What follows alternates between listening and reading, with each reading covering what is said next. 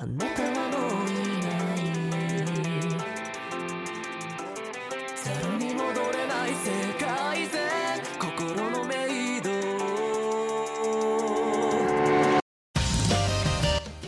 はい、どうもカープキャストです。えー今日はですね、6月の3日の今、夜の10時過ぎということでですね、まあ、交流戦が半ばを迎えて、カープにとっては半ばなのか、前半戦なのかちょっとよくわからないんですけれども、迎えているところで、まあ一応、日本ハムの3連戦が終わっているかなというところでですね、今収録してるんですけれども、えー今日はですね、ちょっといつもはなんかぐだぐだざっくばらに喋ってるんですが、ちょっと趣向を変えまして、日ハム対、あ日本ハムファイターズ対広島東洋カープのね、この交流戦をちょっと細かく振り返って感想戦みたいなことをしたいなと思いまして、えー今日は皆さんに集まっていただきました。では、まず、実はここから日ハムファームでいくんですけれども、まずはカープファンの、えーバーバブさん、どうも、いや、ちょっと頼みますよ。僕久しぶりでさ、こんな MC とかやるの。そうですよね。今急に立ち上がったら膝打っちゃいました。ごめんなさだから必要あるんですか？いや、すごいね。いや、やる気ですね。じい。ゃあねそう、ちゃんとお辞儀しようかなと思って立ち上がったら。要はもう、目に見える敵がいますから。そうですわよね。ねうん。ああだこうだとね、当ててやってください。もうね、もうパ・リーグ様にはどうやったら勝てるんかなっていうのを考えながら見てるんで。なるほど。うんいいですね。じゃあ、その辺も含めてね、ちょっとはい細かく見ていきましょう。はいよろしくお願いしお願いします。ます。もう一人、じゃあ、カープ側から、山内さん。あーどうも。山内さんもなんかこけた、今。あ、ちょっと、あの、お辞儀しよう思ったら、手手がちゃ当たっちゃいました。頼みますよ、ちょっと。まあ、今日はだから皆さん意気込んでね、こう、はい。まあ、感想戦だけでもファイターズをやっつけてやると気持ちでね、いかこっちは3人ですから、そう、今日3対1でね。3対1ですからね。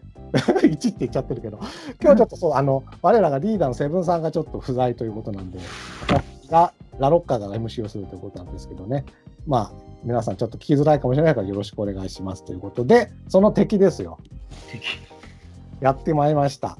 まあ、皆さんも ご存知でしょうが、えー、フォックスロットの野球語りたいラジオから、フォックスロットシエラーズさん、よろしくお願いします。はいよろしくお願いします。あの今、頭ぶつけようと思ってたんですけど、ちょっと頭ぶつけるような場所が今、うちになくてですね。北海道広いもんからしょうがないですよ。狭いんですから。そう、狭いんですよ、東京は。誰かに当たっちゃうっていうね、もう本当に。みんなガタンってなるっていうあの流れで来ると思わなくて、ちょっとよってなくて、いやいや僕もそんな知らなかっでしたけど、た そうね、怖い、ね。はい、感想戦ということで、あの、ねええ、あの頑張りたいと思います。よろしくお願いします。そ そろそろでございおます。願いします。いやいや、もうだからちょうどね、だから本当、フォックロストさんと知り合って、初の対日本ハムファイターズ戦なんですよ。あ、そうか、そうですね。確かに。なんです。だから、まあちょっとこれはぜひやりたいなと昔から思ってたんで、なんかね、まあだから要はこれを、うん、普段からいろいろ絡ませていただいてるおかげで、そんな感じ全然しないんですけど、これが一番目当てでした。そうですね、わかりました。ちょ今日はいちょっと意気込んでいきたいと思います。はい。だから、カープキャスト MC と野球語りたいラジオのコラボレーションということで、はい。カープファン対日本ハムファンということでよろしくお願いいたします。お楽しみいただければとお思います。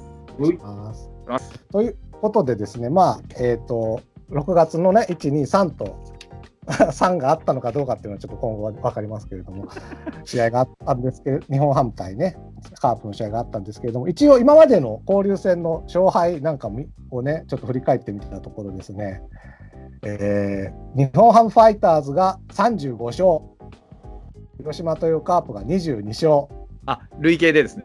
あごめんなさい。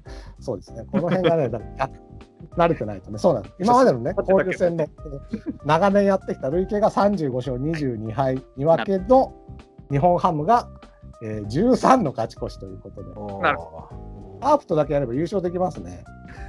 そうですね。ねでね、一応カープが調子良かったと思われるここ5年、あの過去5年間というか、まあ、19年から遡って5年間の交流戦を見ても、日本ハムファイターズが9勝、で、うん広島というカープが5勝と、なるほど。えーファイターズが4の勝ち越しをしてるんですよね。なるほど。で、まあ、しかもですよ、日本シリーズ考えればよ、日本シリーズも日ハムの4勝2敗ですから、もそうですね。はう、い。コテンパンですわ。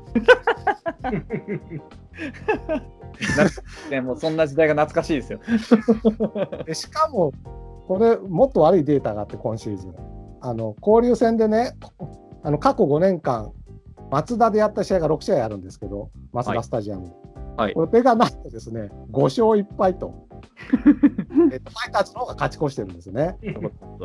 で、札幌でやるとね、4勝4敗1分けとね、いいいいんですよ。だから、交流戦はね、日ハムとは札幌でやった方がいいんじゃないかなっていう、ね。ファイターズホームに弱いっていう謎の チームなんですね、特に。ねあのファンが優しいんですよね。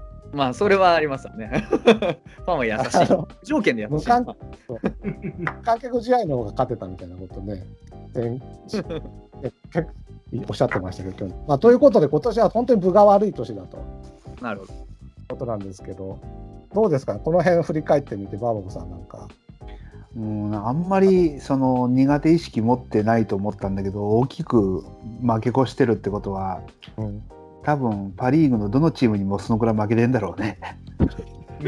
そもそも論そうですね、うんえ。そうなんだよね、きっとそこはもう、うん。あのファイターズとしか見なかったんでね、わかんないですね。うん。一応だから通算だとね、えっ、とね、交流戦の通算だとカープね、409、えーあ、ごめんなさい、149勝、193敗の勝率でいうと4割3分6厘なんだけど、ファイターズに対すると35勝22敗の勝率3割8分6厘と、平均よりも下だと。なるほどだから、どっちかというと交流戦でも苦手にしてるチームっていうことなんですよね。なるほどなあでも今年はでもそれでも叩いてやろうと。叩いてやろうと、持っての6月1日にじゃあ行こうと思いますけれども。うん、はい。まあそうだねこれあの、あ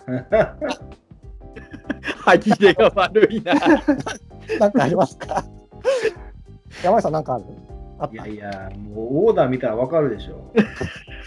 なんかあのまあ確かにちょっと意気込めないところがあってあのねカープはちょっとコロナ騒動が今真っ只中まちょっとまあ収束し始めたっていうところで、はいまあ、ちょっとメンバーが揃ってないというところもあるんですけれどもねまあじゃあとりあえずじゃあそんなこともありながらの6月1日火曜日の試合をですね、えー振り返っていきたいと思いますが、はい。えーこの試合は、えーファイターズの先発が上沢はい。ですね。で、カープが、まあ、復活してきたのか、大瀬良大地ということで、えー一応スターティングメンバーをそれぞれ言いますと、日本ハムファイターズは1番センター、磯端、はい。2番ファースト、高浜、3番レフト、西川春樹、4番ライト、近藤健介、5番セカンド、渡辺亮、鍋亮、ね、6番ショート、石川和成、7石井か。番、あ、石ごめんなさい、石井和成、なんで石川って言っちゃったの ?7 番、7番サード、平沼翔太、8番キャッチャー、清水雄心、有志ですね。ですかね、9番ピッチャー、上沢直之ということで、まあ、我々はとしては一番嫌なですね、あの中田翔という男が今いないんですね。はい。これは助かってますけれども。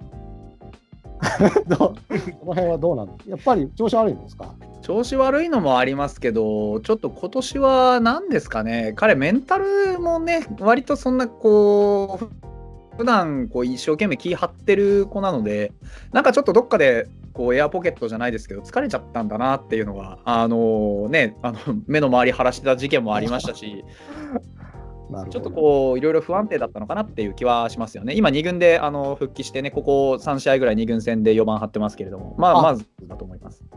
なるほど。で、対する広島カープの方は、1番ショート、田中康介、2番ライト、宇草幸輝、3番キャッチャー、坂倉翔吾、4番ファースト、松山竜平、5番レフト、西川龍馬、6番 サード、林光太、7番セカンド、阿部智弘、8番センター、野間隆弘、で、9番ピッチャー、大瀬良ということで、えーっとですね、これ実はですね、噂は対策ということで、カープは1番から8番まで全て左バッターを並べたというバージョンになっています。いかがでしょうか、カープファンの皆様。極端なことを。しかもなんか、うんなんやろ、あの、どういうオーダーなんかなって見て、足の、一番足の速い野間が一番最後っていうのもちょっと笑けてね。ああ、8番うん。ね。あそれで、一番打てない田中康介を一番にするっていうね。まあ、あの、コロナ騒動の最中は田中はとりあえず1番に返り咲いてましたけどもね。うん、で、あの、フォークロスターに聞きたいんです聞きたいんですけども、はい。あの対上沢で、あの、他のパ・リーグ球団ってこういうことってしてくるんですかね？まずないですね。ない。それはないっしょ。左な比べてきたのはちょっとびっくりしたんですけどなんかあのー ななんて言うんだろうな。そこまでんいやうーんそう根拠がよく見えなかったなっていうのが個人的なはいそんなに噂は対左悪かったかなと思ってあれじゃん、だ急に来た、急に来たファックスが当日に確かカーブには届くはずだったので、データがね。なんかそこには載ってたのかね、なんか微妙に左の方が打てるみたいな。そんなに対左悪かったイメージはないんですけどね、噂は。なんか多分まあ、み対ね、右で、対左でっていう、まあ、左右の相性的なものを考えたのかなとは思いましたけど、そこまでなんか、イメージ、い左に打たれてるイメージはちょっとないので、うん、まあ、なんか、やうん、いや逆に僕あれですよ、データがなかったから、来なかったから、あそれとも左並べようみたいな。ああのただ、僕こういう撮影を撮って、いい方に転んだ試しがない気が、どうですか、こースはさ、こう例えば、あの、対、例えば、ま、マー君でも誰でもいいんですけど、はい。そういうちょっと相手のエースに対するときに、ここまで極端なことってファイターズしますか？ファイターズは、右左は試合中に合わせますね。おお。割とだから、あのー先発で全員左とか全員右まで極端なことはしなくても例えばポジションポジションであのショートとかは特に定まってなかったりとかサード定まってなかったりするんでうまくこう右が多めに左は多めにって配分することはありますけど、うん、あんまりこう野手でそこまでビタッと対右対左ってやるイメージはないですね。ですよ。あこれでも、本当伝統芸なんだよね、カープの。うんなんかすごい昭和な感じがするよね。今あの2021年度の上沢直之の状況別の成績をちょっとチェックしてみましたが対右の、えー被打率が2割2分4厘対左の被打率が2割1分2厘ですね。うん、ちょっと間違ってるね。いやいやあのぱりか。右も左もさほど苦にはしないんですよね。そうですよね。だから普通に組めばいいって話ですよね、うん要はね。そうですね。まあでもまあ、もし、若干 左の方が抑えてるし。あ そうなんです。よね。そうよ。まあ、左得意じゃないかって。うんコロナだからいないってわけじゃなくて、中村、翔成、堂林、クロン、メヒアとね、み一応右打者は磯村もかな、もう揃ってますんでね。まあ、まあ、ただ、もしかしたらこうそうすかもしれないということで、じゃあ試合に入りたいと思いますけれども、えーまず1回表ですね。まあもう、このひ左打線がどうこう言ってる前にですね、大瀬良君が捕まりまして、これ、素晴らしいなと思ったのは、まず、磯端、1番、日ハムの一番磯端がヒットで出て、はい。えー盗塁を仕掛けて、その2番、高浜の進塁打で三塁に行って、3番、西川春樹のショートゴロで帰ってくる1点と。はい。もう僕、こういうのがね、大好きなんですよね。いいでしょ、これも、こういうの。僕あのヒット1本でね、あの最終的に1点が取れるっていう、こういう野球ができるようになると、なんかあのちょっと良くなってきたなっていう感じがありますよね。でしリズムに乗りやすいしね。カープってそういう乗せるチームなんかな。いきなりやられたんで、いや、強えじゃねえかにしたもと思って。で、しかもそこからツーアウト後、えっ、と、えー近藤健介にヒットだったかな。で、渡辺亮が今季第1号と、第1号のツーランホームランです。もう日ハムが3、3打席ぶりのあの長打ですね。俺もだからカープが上げちゃうんだよ、今年初ホームラン。はい。うん、で、ここでもう3対0で日ハム、かえーファイターズが勝って、で、カープのその左打線は全く機能せずにですね、まあ、ゼロを並べ、また3回の表に日ハムが、ジョンハムファイターズ、日ハムって言っていい？なんかファイターズった方がいい全然いいですよ。ファイターズでもハムでも何でもいいですよ。どうしても日ハムって癖がついちゃってるね。じゃあ日ハムが、はい。えっ、と、ここは誰だ？ちょっと待ってね。えっ、と、近藤のツーランですかね。そうですね。で、5対0と、まあ、これでまあ、ほぼ勝負ありと、この試合はなってしまったんでまだすけど。3回ですけど、大丈夫ですか？ありかなって、もう5点は大変なんですよ、カープから取るのいや、わかります。わかります。すごくわかります。そうです？日ハムはでも、このまだ3回5対0は勝った気にはなんないんですか？あのうち、今年あの中継ぎ、やっぱりちょっと厳しい面が多々あるので、あの5点取っても6点取っても安心はできないですね。噂はでも？噂はでもですね、あのやっぱ噂が完投してくれんならともかく、噂はでも、まあ、7回見ていただければそのうち分かると思うんですけど、まあ、あの噂もこう今年確かにいいっちゃいいんですけど、決してこうなんだろうな、ビタビタに抑えて完璧に封殺してくれるっていうピッチャーではないので、なんかのきっかけでこういずれ系統を挟まなきゃいけなくなってきたときに、どういう流れで系統をさせるのかていうのが、まあ、喫緊の課題ですよね。なるほどね。まあ、じゃあ、まだこの辺はちょっと安心してられないみたいな。もう全然あの、やっと5点取れる野球が見れたなぐらいの感じで、勝ったとはみじんも思ってないですね。あのちなみにあの復帰した大瀬良さんの印象なんかありありました？ここまで。あー、でも、この、なんていうんですかね、ちょっと不用意にゾーンに入りすぎてくるなっていう感じはありました。あのストライクゾーンの投球、まあ、あの渡辺亮のホームランは、渡辺亮がだいぶうまく打ったとは思うんですけど、なんかこう、決めきれないでいるうちに、こう甘く入ってくるというか、近藤健介もそうだったと思うんですよ。なんか、あの結構、ファールでめっちゃ粘られた後にヒット打たれてたじゃないですか、初回なんかは。うんうんうんうんうん。あれって、あの近藤健介って打ち損じがあんまりないので、カットの時は本当にガチのカットしに行くんで、うんうんだからなんかこう、粘ってる間にビタって決める球があるわけじゃないじゃないですか、多分なんか勝手なイメージなんですけど、そうですね。うん。あのどっちかっていうと、こううま打たせて取るというか、細かく出し入れして打たせて取るというか、そういうイメージなんで、なんかそれが不用意に降って入ってきたときに、こういうエアポケットみたいな3点がポロッと入ったりっていうことが、ちょっと起こってたのかなっていう印象がありますね。なるほどね。まあ、なんなんでしたっけね、なんか腰の張りかなんかで一回落ちたんでしたっけね？確かなんか、なんかとりあえずどっかが故障して上がってきて初めてって感じでもあったから。まあでもね、ここで大瀬良でこうなっちゃうと、本当にね、参ったなと思っちゃってね、うん、どうババーボーさんなんかどうどうでした？大瀬良炎上でしたけど。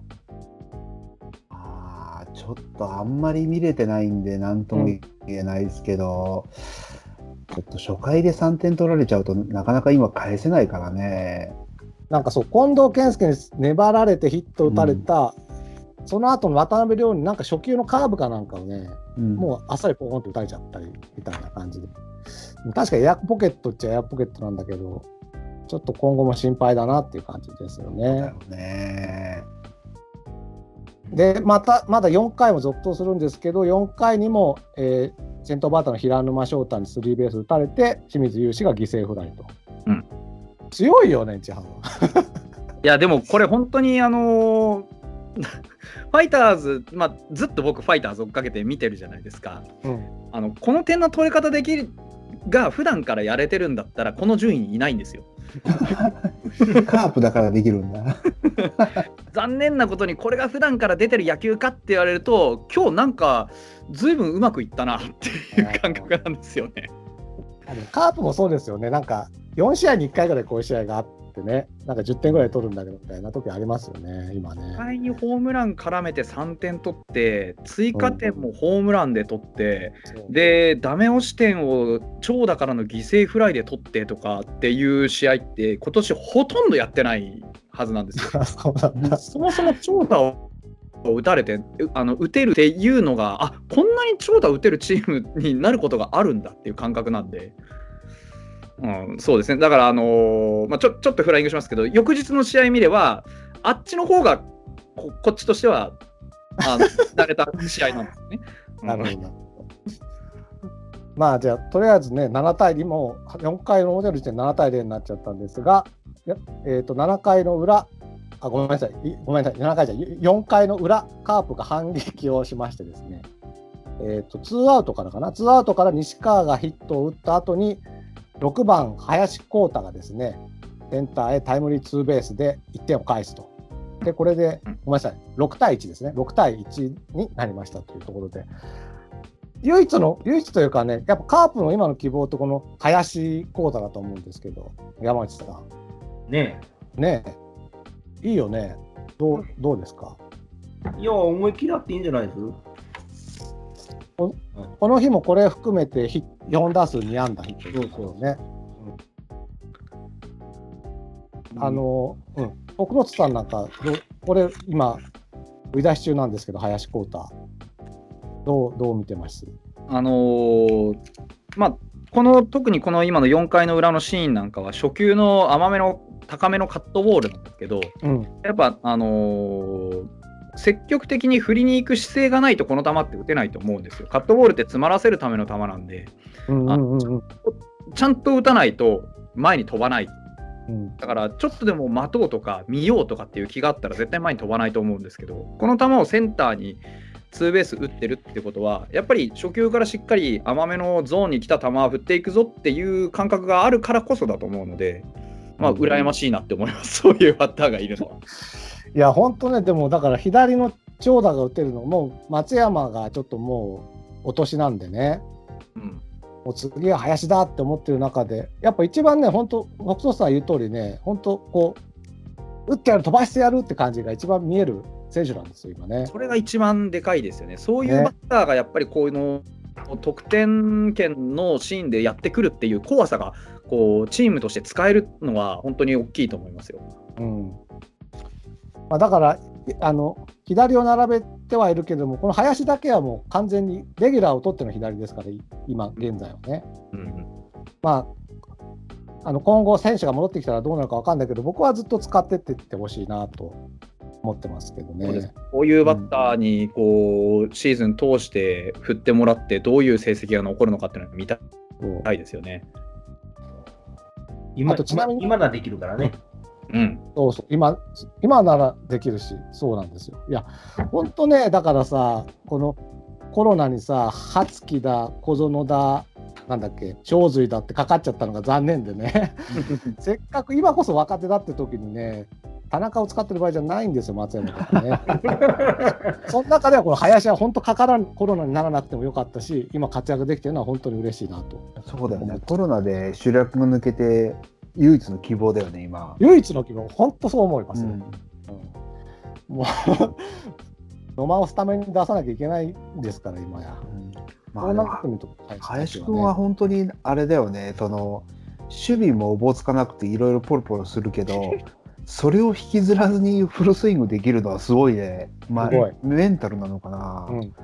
うん。うん、萎縮せずにやってくれてるから、すごい、そう、ちょっとあの、岡本顔なんですよ。なんかこう、でですよね。ずぶとい系のね。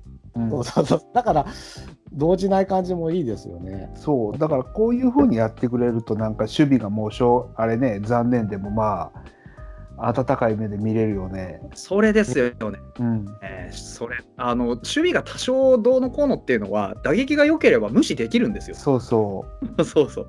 だからう打てば別に多少エラーしようがなんだろうが、打てば試合に出るし、う。うん試合に出れば上手くなるし、で多分だから守備、お前は守備ができないから打てるけどダメだって言うと多分選手って伸びていかないんで、うんこういう選手こそやっぱりね、使ってほしいですよね。そう。ななんか今日も、まあ今日の話になっちゃうけど、ノーゲームになったけど、あの エラーをして、その後ヒットを打ったりとかしてたら、い。解説のアニヤさんが、さっきエラーしたの忘れてるんですかねって 言ってたけど、お前そんなこと言うなよとか思って。それでいいんですよ、だから。そういやそそれでいいんですよ、本当に。うん。羨ましいですもん、そういうね、エラーして、こう、シュンってならない。まあ、うちも別にそんな、エラーした後、シュンってなって全然打てないなんて選手、なかなかいないんですけど、でも、こう、逆に振り切ってくるあたりは、やっぱり、ね、こう、いい、いい根性してるなって感じがありますよね。そうだよね。本当ね頼もしい。あ、もし。いいや、本当だ、この4回の裏のね、まあ、1点しか取れなかったけど、この1点は本当にカープには希望だなと思いました。で、ただしですよ、まあ、その後、5回表、大大瀬良から菊池康成にピッチャー変わってのファイターズの攻撃なんですけど、まあ、ここでも、えーいろいろあって1点取られてしまって、7対1になりまして、で、5回の裏のカープの攻撃を迎えることになりますが、まあ、さっき、野間をね、野間もスタメンだ出すななきゃいけないみたいなこと言ったけど、この日実は野間4打数2安打でツーベースを2本打っておりまして、でこの5回の裏の先頭打者で野間がツーベースを放ちますと。うん。で、え現在今得点はファイターズの7対1、カープが6点負けているという段階で、えーノーアウトランナー2塁、ここで笹岡監督は、えーときちょうどピッチャーに回ったんで、9, 9番に回ったんで、代打、クロンをですね、振るんですが、マジかよって僕は思ったんですけれども。一発出し、一発打ちたかったよね。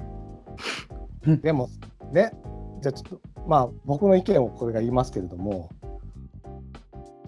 ここでた、たとえホームラン出ても、7対3なんですよ。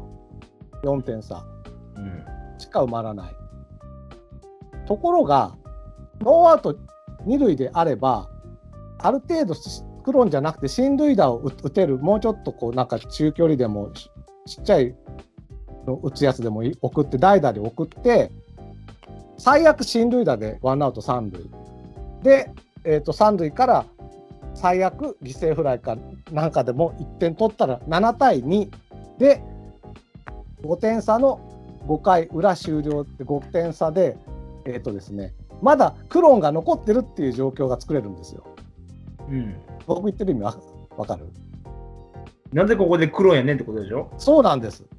ここが僕のカープが点が取れない弱いところの元凶なんじゃないかって、僕、この試合で一番痛いところここなんですけれども、どう思いますかね？だから代打に強い中村翔成か磯村出せってことでしょ？まあ、それでもいいです。まあ、別にクローンじゃなければ僕は誰でもよかった。あの、この代打陣の中で、控えの野手の中で、一番ホームランが期待できるのはクローンなんです。今、カープの中で。うん。で、ここで2点取ったって、もう焼け石に水なのよ。でも7対2にして、6、7、8、9でもし満塁だ、例えば1、2塁だっていうチャンスが作れたときに、そこでクロン出せば4点、3点取れるじゃないですか。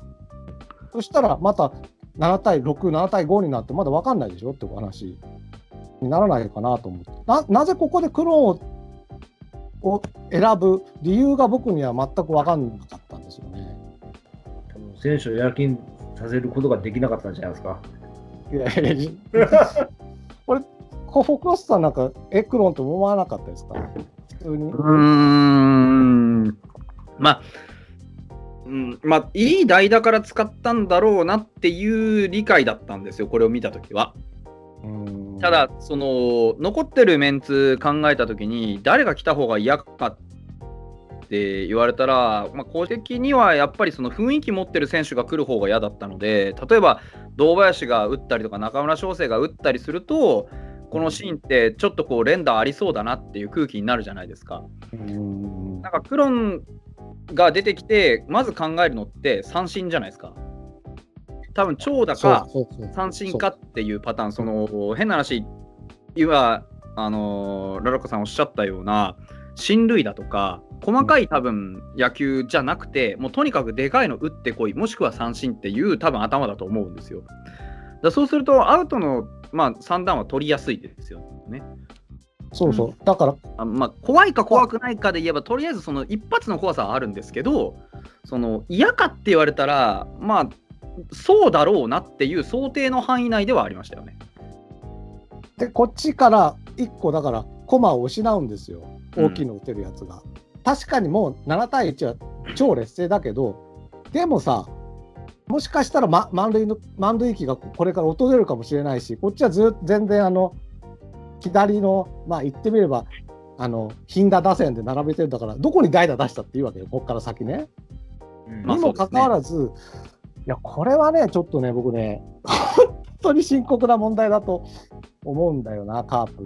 まあ、ただ、その状況としては7点負けて、今、1うん、点しか取れてない中で、その点をどうやってクリエイトするかって考えたときには、うん、まあ、さほどないわけでもないかなとは思いましたよね。たとえ焼け石に水だろうと7点差を、ね、あ6点差を、まあ、例えばホームラン打って、こうね、4点差にして、で、残り6、7、8、9、まあ、そこで終わったとしても、6、7、8、9残ってるって思ったときに、まあ4点差、ね、どっかでまた1点取って3点差になればまだ分かんないぞっていう空気になるなっていう、まあ、先々を見た考えっていうのも、まあ、分からなくはないかなとは思うんですね。でもノーアウトでで、まあそのノーアウト、うーん、ノーアウト一塁だったら確かにホームランないと点入らない。そうですね。ノーアウト二塁って、ヒットでも、本当だから、つなげばどんどん点になるかもしれないし、少なくともヒット1本、もしくはヒット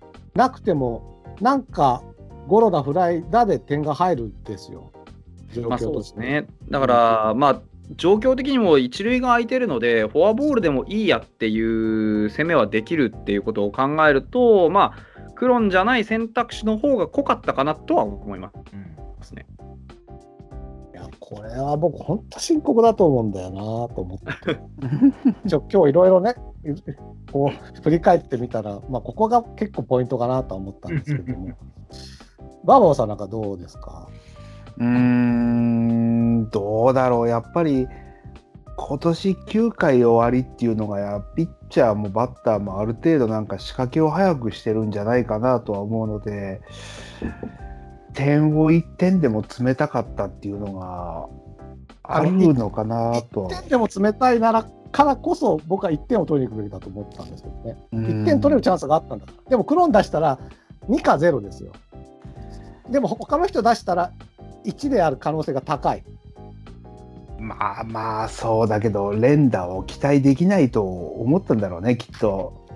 まあ、だから上沢の調子を見てだと思うんですよ。上沢に対して、まあ、今この状況、ここまでの状況で見れば、上沢は多分相当隙のないピッチングしてたはずなので、そこのところで言うと、例えば4回の裏に1点取ったように、こうヒットの後ツーベースっていう、この、まあ、長打絡みじゃないと点が取れないんじゃないかって判断して、クローンを、まあ、ツーベースってなった後に、またちょっとシングルヒットだろうが、こうホームランだろうがツーベースだろうが、なんかこう、相手に怖さを与えるっていう意味で、クロンを出すっていうイメージなのかなとも思えるし、まあ、うん、まあ、かといって、ベストの選択肢だったかってやると、まあ、結果こうなって、ね、その塁も進めれてないところを考えると、まあ、ちょっとベストではなかったかなっていうのは、まあ、あの理解できますね。うんうん僕はだからここでたとえツーラン打ったとしてもベストじゃなかったなっては思ってるんですけどね。うん、まあそんな感じで。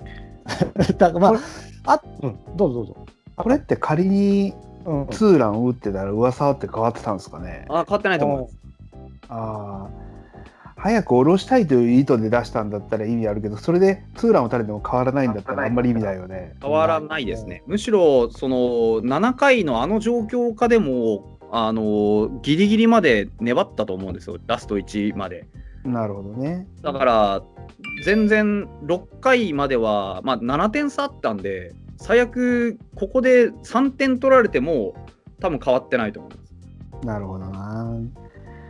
多分その辺の読み違いがあるかもね。ある程度点差をあのつ詰めたら降りてくれるんじゃないかって思った可能性もゼロじゃないじゃないですか。そうですねうん。だから、その、例えば今、これ仮にホームラン打たれて、その後ツーベースだとかヒットだとかってグダグダってなった時にもしかしたら変わってくれるかもしれないっていう、その動揺まで誘いたいっていうイメージはあったかもしれないですようね。ん。あなるほどね。その子さんが一番強そうな気がするな。だからあながち間違いってわけではないとは思うんですよ。ただその結果、まあ、最終的には完全な裏目に出てるので、そこに関してはやっぱりね、何か、うん、もうただ、なんだろうな、個人的な感覚からすると、ここで、いや、ここでホームラン狙うよりも、1点を取りに行こうって言って、例えば、ね、バントをするとか、そういうことするよりも、まあ、ある意味ストロングスタイルじゃないですけど、ここはもうドカンと一発狙って、こう雰囲気をガラッと変えてやろう、ホームだしっていう考え方が働くのは、僕は、まあ、どっちかっていうと健全かなとは思いますね。おーそうなんですかね。まあ、うん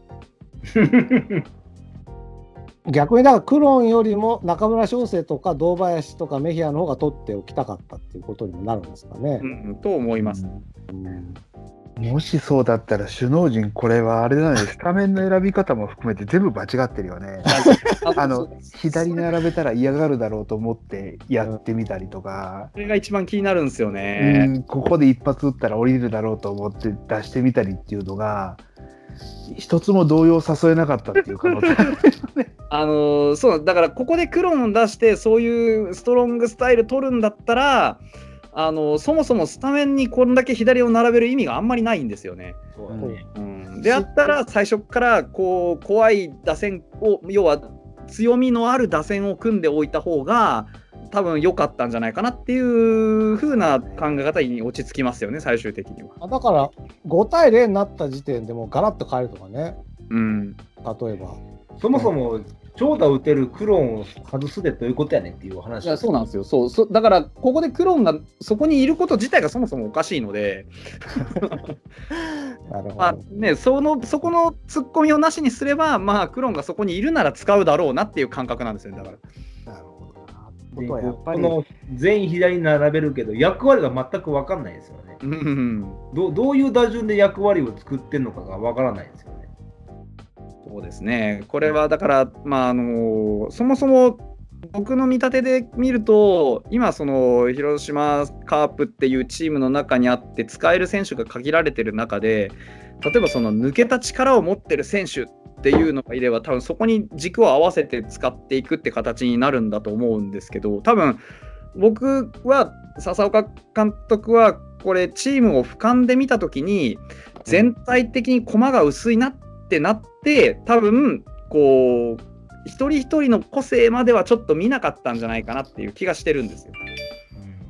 だから、その全体の力不足、例えば鈴木誠也もいないし、なんかこう、軸になりそうな、核になりそうな選手っていうのがあんまりいない中で、全体で戦っていくためには、左で行って右を崩すんだっていう、そういう意図でやってるんだぞっていう、なんかこう、組み方をすることで、ある程度、そのチーム全体に意思を持たせようとしたというか、まあ、そこまで考えてるかは分かんないですけど。考えてないね。ならばあれですよね、だから、クローンを残す形で入れ替えてほしかったですよね。うん、っていうのが一番ベタだったのかなとは思いますね。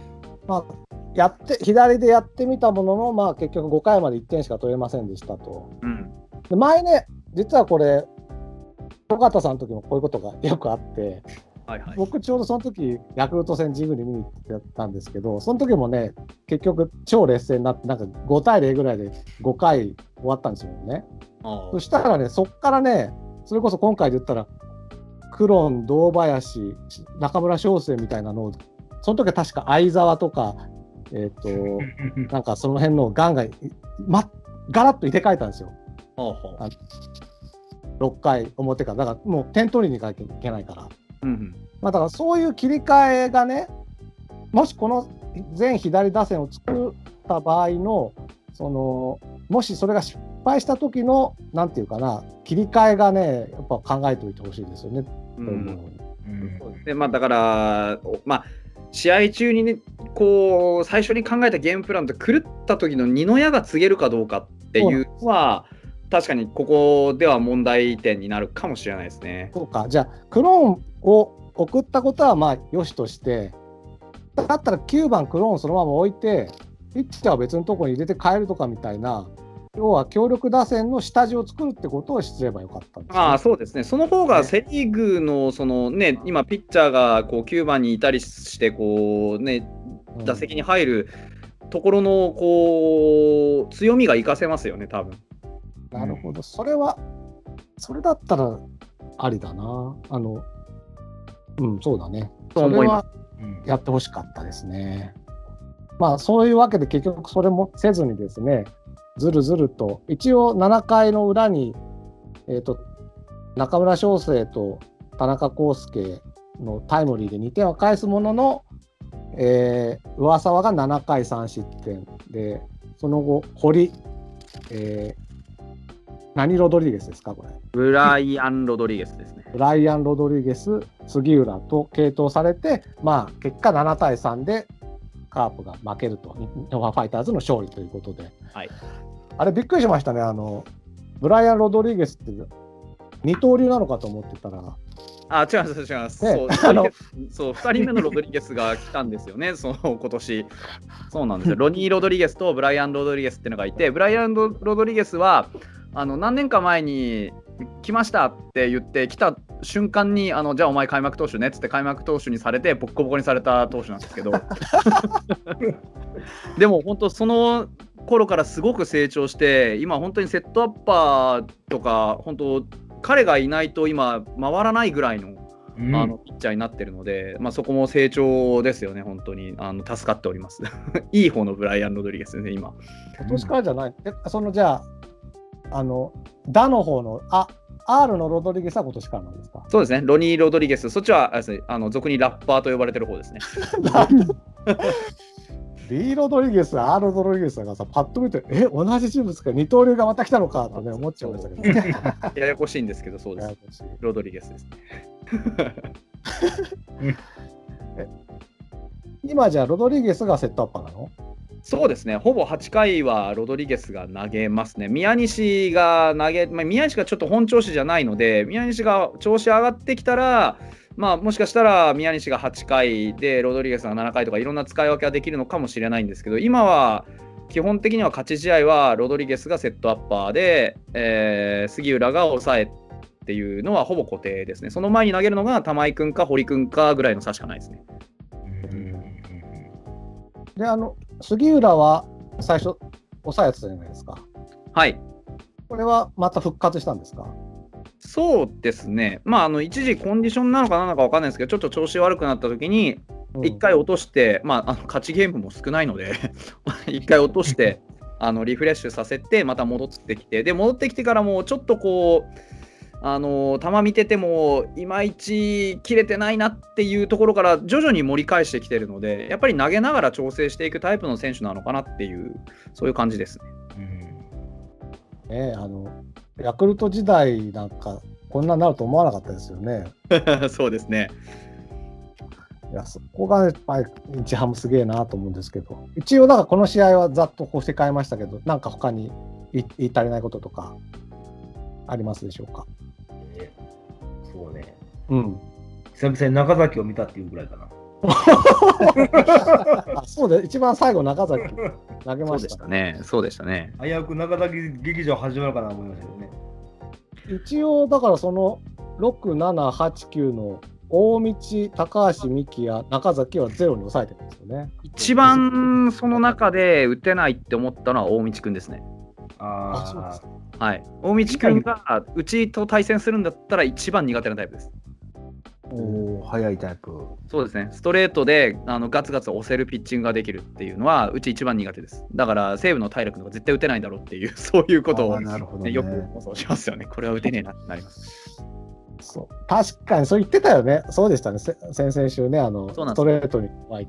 だからストレートカカーブ、ホームラン打たれたりするんだよな、大瀬良そうなんですよ。だから、あのー正直、大瀬良の最初のイニングで、あ今日大瀬良は打てないことないなとは思ったんですよね。うんそのちょっと曲げてきたりとか、緩い球使ってきたりとかっていう、そういう変化球のタイプには、割と強気に出てくるのがうちの打線なんですけど、こう、大道君みたいな、こうパワーピッチャーですみたいな人にはシュンってなっちゃうので、そうか。そうですね。で、あと、あの重要なのは、うちの打線はここ数週間、7、8、9回に得点をした試しがございません。あ、そうなの？はい。あーじゃあこれは、7、8、9打ち強いからね。だから、日ハムにしたらこれ結構理想的な勝ち方なんですね。そうです。このパターンじゃないと勝ち拾えないぐらいの勢いのパターンですね。乗っかってくるやん。なんかその、パワプロのゲームでこんな感じのチームが いや、本当に。点って何みたいな感じなんでね。6回までビハインドだと1回も勝てないみたいなね。ありましたよね。あるね。そんな感じ。面白いな。じゃあ、で、6月2日に行くんですけど、僕その印象だと野村祐介は日本ハムファイターズ得意そうですけどね。そうだね。今の話だと。そうなんですよ。えーということで6月2日けどうんはい。ね、どうなる どうなるかっていうことで、えー今言った通りカープの先発は野村祐介これも1か月ぶりだったかな確か。うん。で、えー日本ハムファイターズの先発が僕が大好き加藤孝之はいはいはい。彼がだからショートスターターを脱皮したんですかこれは。あの、今年の加藤は、あの、去年までとは別人です。あそうなんだ。あのカットボールを使うようになってからあの、うん。意図して打たせて取ることができるようになったのであのすごいイニングがちゃんと食えるようになったんですよ。であの1巡目が過ぎると大体みんなそのストレートとかあのオーソドックスな変化球にみんな合わせてきてなんかバンバン振られるんですけどカットボールを織り交ぜることでそのストレートとカットボールのその打ち損じが増えることによってあの安後半の安定感がすごい増したんですよね。そうあだから一巡だけは抑えるけどじゃあなくなっちゃったってことなくなりましたね。あの今年は、まあ、多少たまに燃えることもあるんですけど、でうんも去年までに比べたら格段にあの安定しました。うんなるほどね。だからこの試合も結局だ、えっと序盤ね、えっと結局両チームとも5回まで0なんですけど僕だから4回ぐらいに加藤変わるんだろうなと思って見てたらどんどんどんどんいくかそうらなんですよ。もう全然投げれるんですけど、ちょっとあのこのカードは我慢をさせすぎましたね。あの野村祐介をファイターズが打ちあぐんでたのは何ですかね？あの見すぎました。あのーまあ、これ、ファイターズの、まあ、今季というか、ここ数年の課題なんですけど、うんボールを見すぎるんですよ。で、追い込まれてからの打撃が非常に多いんですよね。うん。だから、あの浅間君、その初回の、えっと、トップバッターの浅間君がヒットを打ったのも3球目っていう早い段階なんですよ。もう追い込まれて、で、あの追い込まれた後の3球目を狙っていってセンターにヒットを打ったんですけど、その2番以降って、あの簡単に追い込まれて、そこからの粘りの打撃なんですよね。で、そう簡単に追い込まれた後粘りって言ったってあの割り切ればいいんですけど三振怖がらずにストレートは1本だとか変化球1本だとかって割り切ってブンって振っていくならいいんですけどあの追い込まれた後に全対応なんですよ基本うちの野手って。うん。だからあの打撃がはっきりしない煮詰まらないんでなんかこうのらりくらりとかわされちゃうんですよね最終的に。おうでそういうことやってるうちにあのイニングだけが過ぎていって。でなんかたまたまの単打は出るんですけどこう連打にならないのはそういう意図してこの球は振りに行くぞとかっていう決め事が少ないからなんですよ。あー。それは何ですか？バッティングコーチの責任とかそういうことなんですうか、ーんまあでも癖でしょうね。なんかその要はうち主軸の西川春樹にしても近藤健介にしてもうんあのフォアボールをもぎ取って出塁めちゃくちゃしていくタイプなんですよ。うんうんうんでチームの中心選手がそれなのでやっぱりみんな学ぶじゃないですか近藤さん西川春樹さんって言って学びに行くとなんかわかんないけどそれを覚えてくるんですよね。でもみんな似通った人になっちゃうんだ。そうなんですよみんな待ってこう見ていく人になっちゃってて今だから2軍から上がってきた選手の方が振るんですよやっぱり、はいはいはい。近藤健介とか西川春樹は2軍にほとんどいないので、そこで要は学べないじゃないですか、その2軍の選手たちは。じゃあ何するかっていうと、2軍の選手はやっぱり自分のスイングをして、振って、で上がってきて同じことを上でやってくれて結構活躍してくれるんですよね。でもずっとうん。一軍にいて春樹とか近藤に習って隣にくっついてこう一緒に練習したりしてるとなぜかそれが伝染していって その学ぶ相手がやはりどっちも出塁特化型の待ちタイプの選手なんでだすごい高度なんですよ 打撃がチ。ャンスメイクはできるけど残塁が多いみたいになってそういうことです。おっしゃる通りです。本当に。だからこの試合典型的です。カープも結局だからメヒアなんか2軍のね帝王とか言われてるけど1軍になるとしょぼーんってなっちゃうのはなんかなんかそういうとこもあるのかな。う上の人の見習ってるうちみたいなとこもあるんですかね。だからこの試合、僕のイメージでは、この試合決定づけたのって、長打が出たか出ないかだと思うんですよ。なるほど。そうか、うん。ちょっと今思い出したけど全くあのスタメンとか言ってなかったんで。言います、言います。日ハムがだからあのさっき言ったようにさ、えっと前日が磯端が1番だったところをはい。1番センター浅間に変えた、あとはいは同じで高浜西川春樹近藤健介渡辺亮石井和成平山翔太清水雄志でピッチャー加藤孝之と、はい、これは1番変えたのは何か理由があるんですか？あの磯畑君ってもともとあの足み膝だったかなにもともと爆弾抱えてるわけじゃないですけど昔怪我したあれがあってその無理させないんですよ基本的に。もう本当だったら毎日でも使いたいんですけどやっぱり走る選手なんでその、まあ、しかもルーキーでコンディションの維持にめちゃくちゃ気使ってるんですよ今えー。あいやだからいやもったいないなと思って前日すごいいいプレーしてたのに。そうなんですよ。ただね、こう代わりに出てきた浅間君も今日この日は2ヒット打ってるんで浅間君も使いたいんですよ。なるほど。なので、この2人でセンターを交互に守らせながら、まあ、例えばあの西川春樹のこうコンディションがちょっと下がってきたっていう時は、例えば浅間君と磯端君同時に使ってとか、そういうなんか、あの外野手はいろいろ、まあ、出場機会を分けていく感じにしてるんですよ。まあ、もともとその札幌ドームがホームなんで、札幌ドームの外野はちょっとあの外野手の膝殺しなので、ああ確かになんか、はいなんでなるべく負担は少なめにしていきたいんですよね。えーあそんな外野手殺しであんなすごい外野ね新庄とか森本仁とかあの時代はすごいですねじゃあね。そうなんですよ。だから彼らみんなそれなりに膝とかにあの故障を抱えてあの成績を落としていってるので 西川春樹もそうですよ。あの膝にこう不安抱えてここ数年ずっと過ごしてますし。いじゃあ早く球場変えたいですね。やそうなんですよ。結構もうあの早く次の球場見たいなぐらいの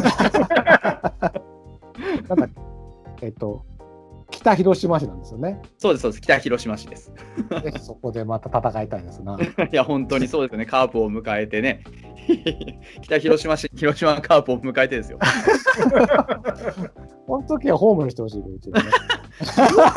で も北広島市のルーツが本当にそれこそ広島にあるので、うん確かあ、そうなんだ。そうです。あの要は北海道ってほら、あの明治時代に開拓使がたくさん、えでその時にその例えば広島から来た人が北海道に入植して、そのひた広島市広島市民というか広島県民のそのコミュニティを作って。でそのその土地が北広島って呼ばれるようになったみたいなところって結構あるいろんなところ、え福島とかもありますよだから結構いろんなところにそのそこから来た人由来の地名がついてたりします。キャンプ地やな。じゃあそこはやっぱ広島出身、まあも何代か遡ったら広島出身ばっかりなんですね。ルーツの人が多いっていうのは聞いたことがあります。今そこまでめちゃくちゃ広島広島してるかって言われるとちょっと微妙なところはありますけど、でもルーツはそこにあるはずです。え確ー、なか。るほど。じゃあやっぱホームだ。みたいなもんだと思いますよ。ね、で、そうで、そのカープの方ですけど、スタメン。で、この日はですね、なんと菊池涼介が、えーっとコロナから2週間ぶりに復活ということで、うん。いきなり復帰1戦目で1番、セカンド、菊池、うん。なって、で、2番、うぐさ、3番はキャッチャー、あ、キャッチャーじゃない、レフト中村翔成、4番センター西川龍馬、5番キャッチャー磯村、で、6番ファーストクロンと。で、7番サード林、8番ショート田中、9番ピッチャー野村祐介となってるんですけど、なんかクロンどうも左ピッチャーとしか使ってもらえないみたいなのよね、今。これもななんなんだろうね。ね、わかんないね今クロンを育てなきゃいけないんじゃないかって思うんだけどうんな。ある程度出さないとね結果出せないタイプだと思うよね。い多分、打てんままで終わっちゃうんじゃない？このままで。このこんな使い方しとったら。わかんないね。というかさ、結局、左ピッチャーにも打ってるようになってくれなきゃ困るわけじゃないですか、カープとしては。うん。そうあ左じゃない、ごめんなさい、右か、右ピッチャーにね。左キラークロンじゃ困るわけで、だから、林とクロンなんかはもう毎日使うみたいなね、うん。感じいいと思うんですが、まあそんな、今日はだから、えっと加藤隆が左だったので、クロンが先発ということになって、でさっき言ったように、1回から5回まで両方ともゼロ更新と。うん。うんちょっと僕、このゼロ更新の間の3回裏のですねカーブの攻撃がちょっと気になったんですけれども、うん。うん。ノーアウトで8番の田中広輔が出ましてね、ノーアウト一塁になったんですけど、で、ピッチャー、野村祐輔の打順で、うん。まあ、ここ普通に送りバントですよね、普通は。うん。ところが、1球目バントちょっと失敗した後に、2球目にバスターしだして、野村祐介が。うん。ツーストライクになって、結局スリーバント失敗みたいな感じになっちゃうんですよ。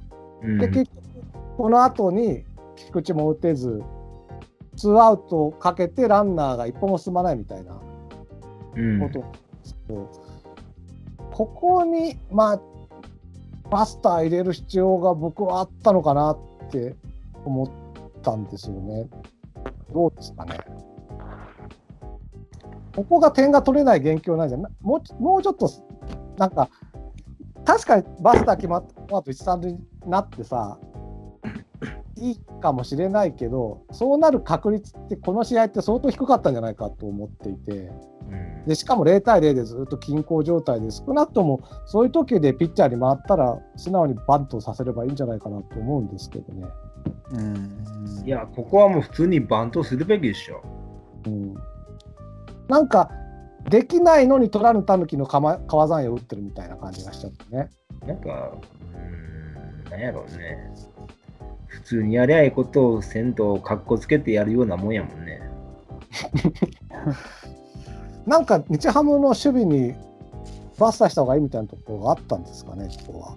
あのー特にないと思う。ないですええはい。だからええ、ここもは分かんないんだよな。うんう、送りバント失敗するから、打ったらヒットなるんちゃうっていう、た安易な考えちゃいますの。だからね、僕はここがね、まあ、この前言って皆さんにそう批判されたけど、まあ、全員とは言わないけど、投手監督って、投手出身監督って、7割の成功体験があって、あの自分がバッターを7割抑えてるという成功体験があるから、それに基づいて、なんかね、どっちかっていうと、性善説って言わないな、これ、なんて言うんだろう、こう、こうなるんじゃない、なるいい方を、いい方のうん。予測を取っちゃうんじゃないかっていう気がしてならないんですよ。なんか確率とかよりも、なんていうのかな、そこがなんかこう、結局それでどんどん点が取れなくなってるみたいなね。うん。まあ別にこれは笹岡さんに限らず、そのコーチ全体の問題でもあるんだけども。っていうのがまず3回裏で気になって。で、ままあ、今年多いよね、そういうの、あわよくばっていうのが。そうなんですよ。うん、だからあれじゃないですか、その接戦は勝ちきれないけど、勝つときは大勝ちするっていうのはそういうことだと思いますよ、やっぱ。そうだあ、うんそうですよ。だから、たまにあわよくばが決まってる時だけ勝てるみたいなこと。そうそうんなるう。ほどなうんまあ、何回に1回はハマるからね。だから今いいつの試合の何ってパッと出ないけどやっぱ僕もラジオで聞くことが多いけどここは素直に言った方がいいっていうのを結構解説がよく言うんですよね。そうね、よ。うん。そうそれをなんかちょっと小細工を浪してみたりとかっていうのをやるのでだから勝てないからちょっといろいろやってみようって動きすぎちゃってドツボにはまってるような気もしますけどね。うん。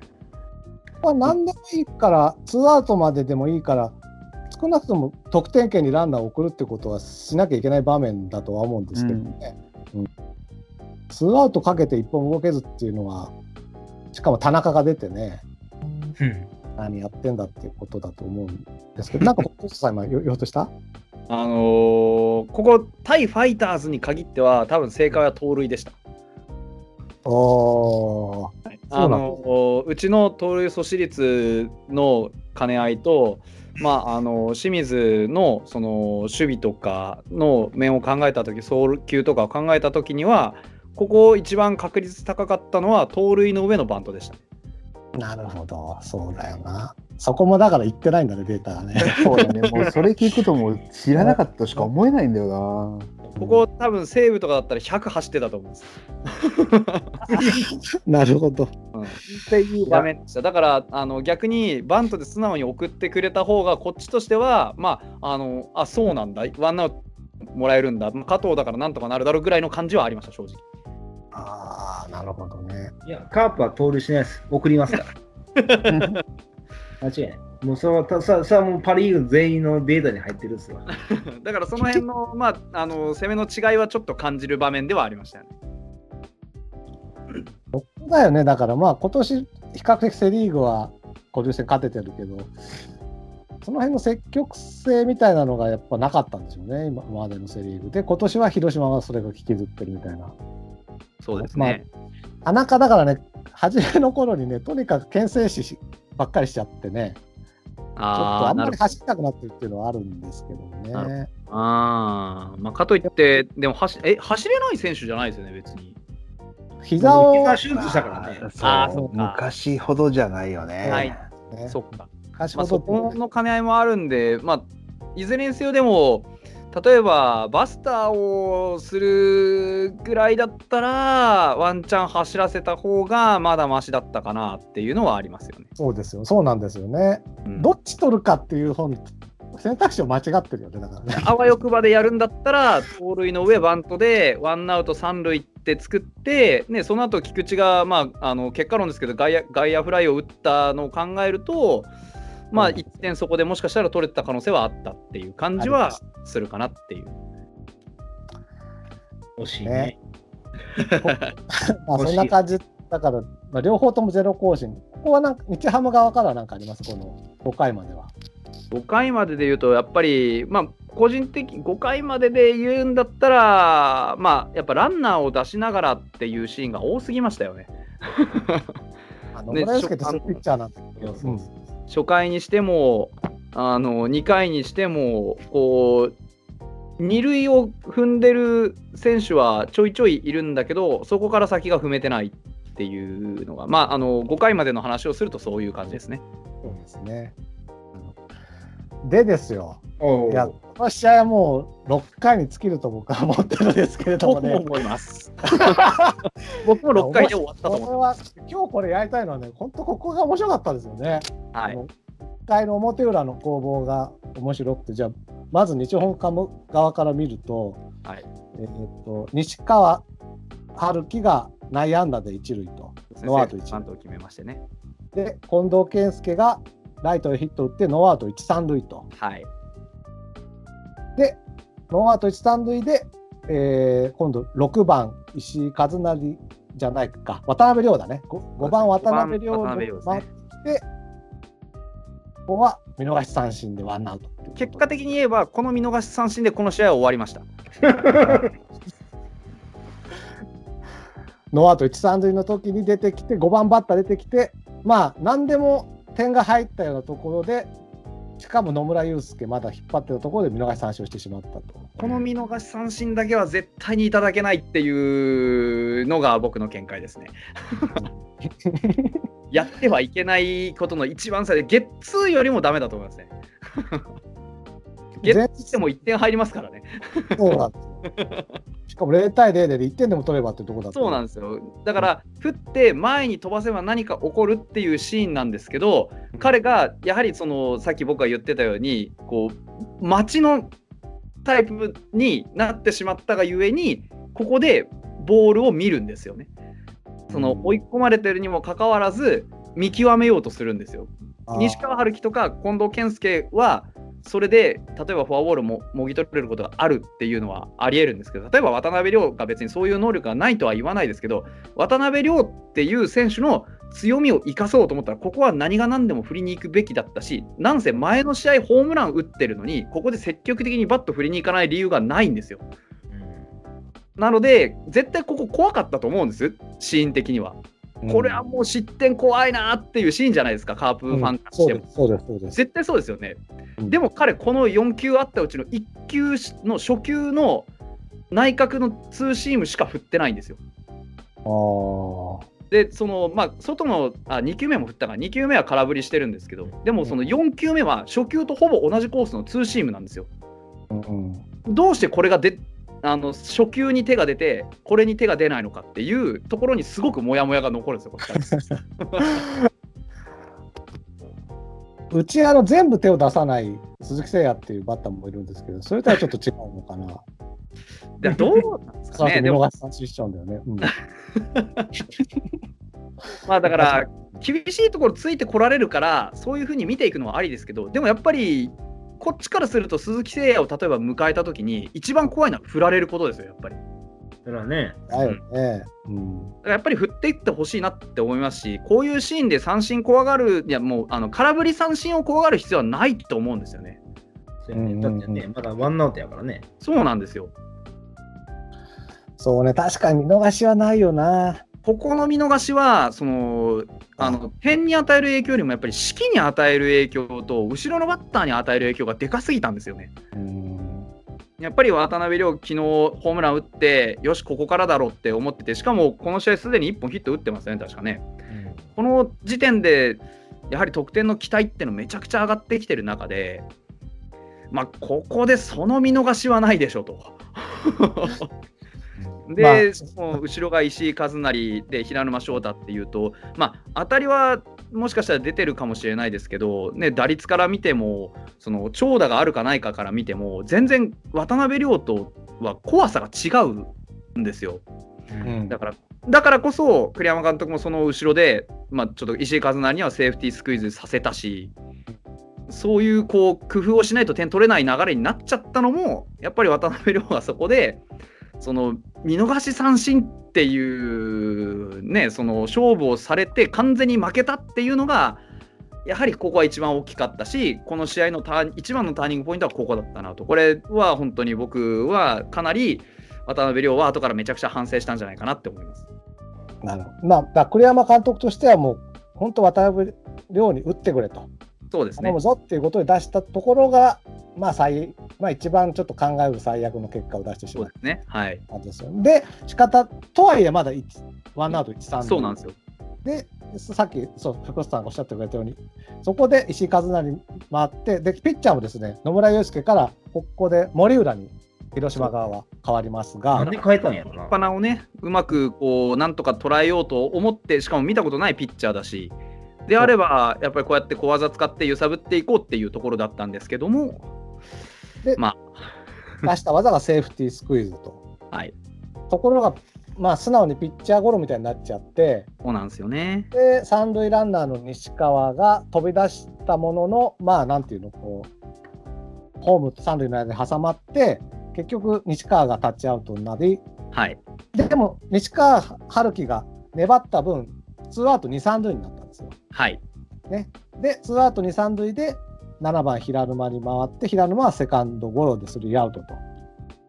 まあ、ノーアウト1、3塁のチャンスをあったものの、ちょっと得点できずということで、6回。まあねはい、ここの平沼もやっぱり、あれですよね、あのストレートで中心で、やっぱりピッチャーも非常にピンチの場面なんですけど、まあ、よくボールを見るんですよね。5球使ったうちの4球見て最後に手出したボールでセカンドゴロなんで まあ まあそうかって感じでしたよね。あのね、カープの、カープのが守ってる時に一番打っちゃいけないのはセカンドゴロですから。そうですよね。そうでしょうね。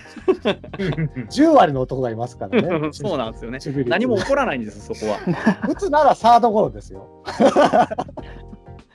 だからここは本当にあのーまあ正直言って西川春樹と近藤健介って非常にこう攻撃的な塁の出方をしたんですよやっぱり三塁線に揺さぶってセーフティーバントして近藤健介はちゃんとこう引っ張ってライトへヒットを打って無視三塁っていう非常にいい形作ったんですけどそこからのこう流れが完全に受けに回ってしまっていて攻められるがままにこうやられてしまったので。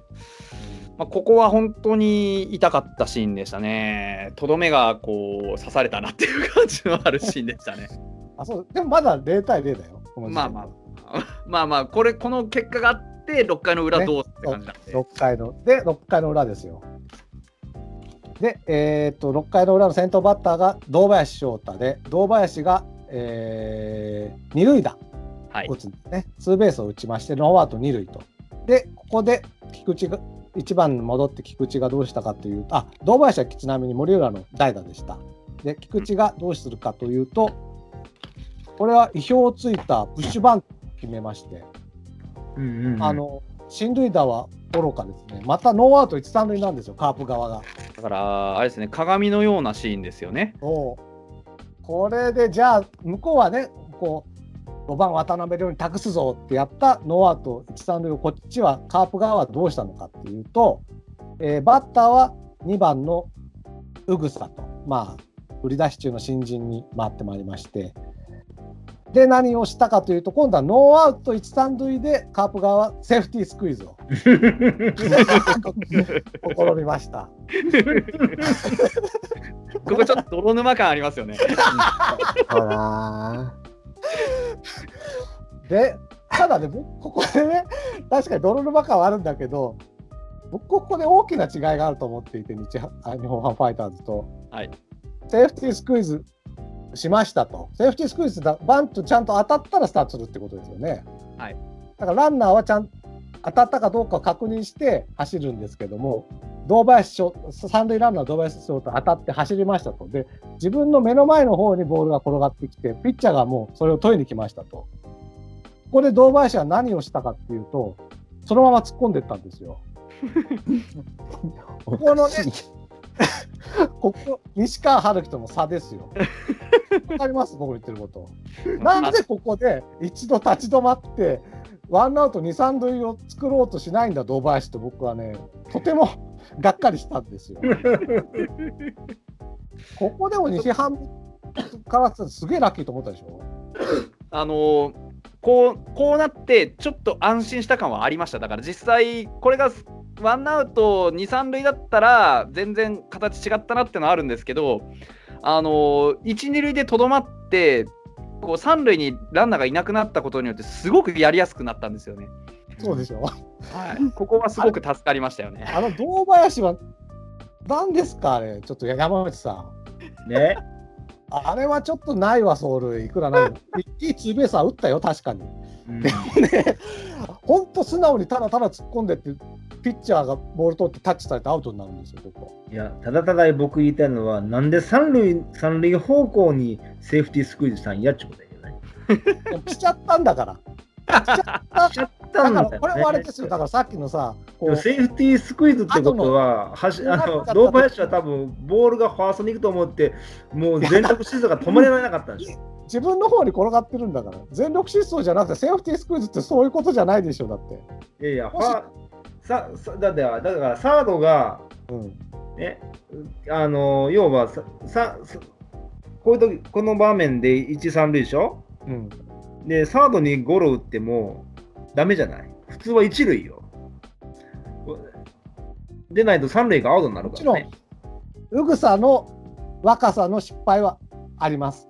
うん。でも、それをなぜ堂林はフォローできないんですかってことなんですよ。だってもう止められないよ。スキラー取れない止められないの。止められないじゃん。止められない。スクイズは止められなきゃセーフティースクイズじゃない。あれじゃあただのスクイズ、スクイズなんかただの遅いスクイズですよ、あれ。まあ、一か八かのかけちゃう。一か八かじゃない。って。それはセーフティーとは言わんのいんだから。言い方。一か八かじゃないって。一か八かならもっと早くスタートした。それだったら普通のスクイズでええよね。そうそうそうそうそうどう考えて。も。そうなのよ。だから、ここは、だから、西川遥輝も差が出て残念だったなって思ったし、やっぱりね、ここはちょっと、こういうとこ堂林ちゃんとしてほしいなと僕思います。で、そう、だから、結局ね、だからワンアウト、向こうは、まあ、向こうはワンアウト段階でセーフティースクイズしたんだしたので、ツーアウト2、3塁になったけど、こっちは結局、そのおかげで、ツーワンアウト1、2塁になってしまったと。ノーアウト1、3塁が1点も取れずにワンアウト1、2塁になって、続く3番中村奨成は、本当鏡みたいですね。見逃し三振。そうなんですよね。だからここまではね、こう本当に裏返ったように進んでて、おなんとかこれもしかしたらしのげるかもしれないっていう感じではあったんですけれどもね。だってさ、日ハム側はさ、まあいろいろあったけど、ツーアウトかけて、1、3塁を2、3塁にしたんですよ。はい。こっちは、ツーアウトかけて、1、3塁が1、2塁になってたからね。交代してます。3歩進んで2歩下がるところじゃなくて、2歩進んで3歩下がってるっていう野球ですよ、これ。まあ、ところが、まあ、ここが、この、ね、6回の裏の、まあ、だから、これが、あわよくば的なと展開がたまにあることで、はい。4番に入れてた、こっちは西川龍馬ちゃんの方が、はいこう粘って粘ってうまいことなんかこうレフト線にね流し打ってのツーベースと。タイムリーツーベースで2点取っちゃったってことですね。ここは、このシーンは、あのーやっぱり、なんて言うんでしょうね、この捉えられた球に関しては、やっぱり失投でしたよね、高めの真ん中のストレートを、本当は低めに抑えたかったんじゃないかなとは思ってるんですけど、まあ、これは、まあ、正直、どうしてストレート勝負したかなっていう気はするんで、なんとも言えないところなんで、ただまあ、展開からしたら、本当はもっと取られててもおかしくなかったと思う そうですよね。まあ、ここは仕方がないなっていう感じでしたね。ここはあのこここの前の時点で加藤を変えるっていう選択肢はなかったんですか？なかったですね、今年の加藤に関しては、ここはもうむしろしのいでくれるだろうというところと、しかもま左だったんで、まあ、西川がその左、右関係ないっていうのは抜きにして、加藤からしたら、ここまではやっぱり抑えなきゃいけないシチュエーションだったと思うんですよ。だからまあ、あのーここの系統はちょっとなかった。かなと、まず6回なんで、これ7回だったら多分スパッと変えてたと思うんですよね。はいはいはいはい。6回だったら、ちょっとこの回まではあの3失点以内ならいいよなので、基本的には多分、うんうん、うん、7、8、9の7だったら、多分堀君出てきてたと思うんですけど、うんちょっとこのシーンの系統はなかったですね。ないんだ。だ逆に言うとカープ側はそうじゃなくて、まあ、えっと、ろえ野村祐介ってどっちかっていうと、6回まで行くと危ないっていうピッチャーなもんだから、一応、笹岡さんが言うにはですよ、試合後に。一応、野村祐介がピンチになるかもしれないから、ちゃんと森浦を用意しておいて、でピンチになったら森浦を出すと。いう気でいましたというコメントがね、あの自慢げなコメントがね、あったんですけど 僕ね、たただね、こ今、あのだから、ファイターズの加藤隆は6回まではいける信用があるわけですよね、ピッチャーとして、そうですね。あの今年に限って。はい逆にカープは笹岡さんの話を聞くと、6回までの信用はないんですよ、野村祐介。もしかしたら6回でピンチを作るかもしれないっていうコメントが出るぐらいだから、僕はね、まあ、ここはもしかしたら言いがかりになるのかもしれないけど、ここは。あれ？聞こえてます、大丈夫です。あ、なんか今ピーってた。なえっと、あのね、6回にの野村がピンチになると思うなら、ピンチで出すんじゃなくて、最初から森浦出せよって思うんですけどね。って思ったんですよ。まあ、そうですね。いやいやいやいや。でもそれ、それやると多分、まあ、野村祐介に対する信用のなさがあまりにダイレクトに本人に伝わってしまうので。でも言ってんですよ。言ってんですよ。だから、その後のコメントで、まあ確かにピンチ作っちゃったからなんだけど、まあまあ。野村がピンチを作ることは想定して、森浦を用意していたと。そうですこれねってどうなの？僕ね、これってなかなか 勝てる采配じゃないんじゃないかなって、まあ。危ない。橋を与えに行ってないの？って思っいやちゃうんで、ただただ1点取られるのが怖かっただけでしょ。先制点取られるのが。そうでしょうね。うん。あそうですよやっぱううん。ん。なんか先制点取られないためにも変えるべきじゃなかったの？いや、でもあの場面変えんでもよかったんじゃない？だって三振取って、あと、ああ。波に乗ってたと思うしね。6回のこの時点も変えるべきじゃじゃなかったってことですか？っていうか変えないんだ変えなかったんだったら森浦を用意してたとか言わなくていいんですよ まあそうだよね。それを言っちゃったんだったら今みたいにこれじゃあなんでそこで出さなかったのとかいろんな疑問が出てきちゃうのでそれ多分言わなくていい一言が言わさってるんだと思うんですよね。なんで言っちゃうのかね、じゃあね。いやそこがだから、まあ、今後ね、今日の6月3日、ノーゲームになるんだけど、ゲームの試合の中の1個の采配がちょっと1個だけ言いたいことがあるんだけど、そこの采配に僕は不信感が出ちゃうんですよ。こういうこと言うから。思ってね、僕は。でもこの後のあの6回以降の笹岡さんの系統は正直うまかったですよ。あ、それはそうでした。はい。あのーコルニエル出てきた瞬間にあ今日はもう目ないかなっていう 感じがありましたよ。な7回からね、コルニエル。ただね、コルニエルもこカープファンからすると怖いですよね。まずそんな信用ないよね。勝ちパターンじゃないですよね。はいね。いやーでもううちからしたらもう十分なインパクトです。あこれ打てないタイプのやつだってなりました。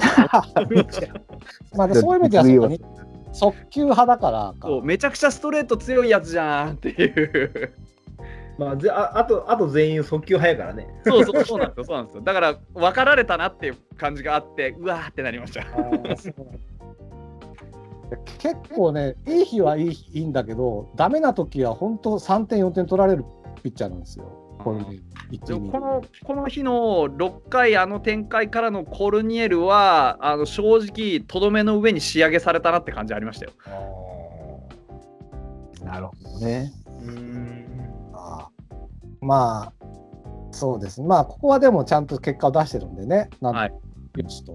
リーダットだからあれ、本当はだから7回が森浦だったってことなんですかね。森浦、堀江、栗林だったのかな。だから用意してて出さなかったピッチャーになぜ言及したのかよくわからないんです。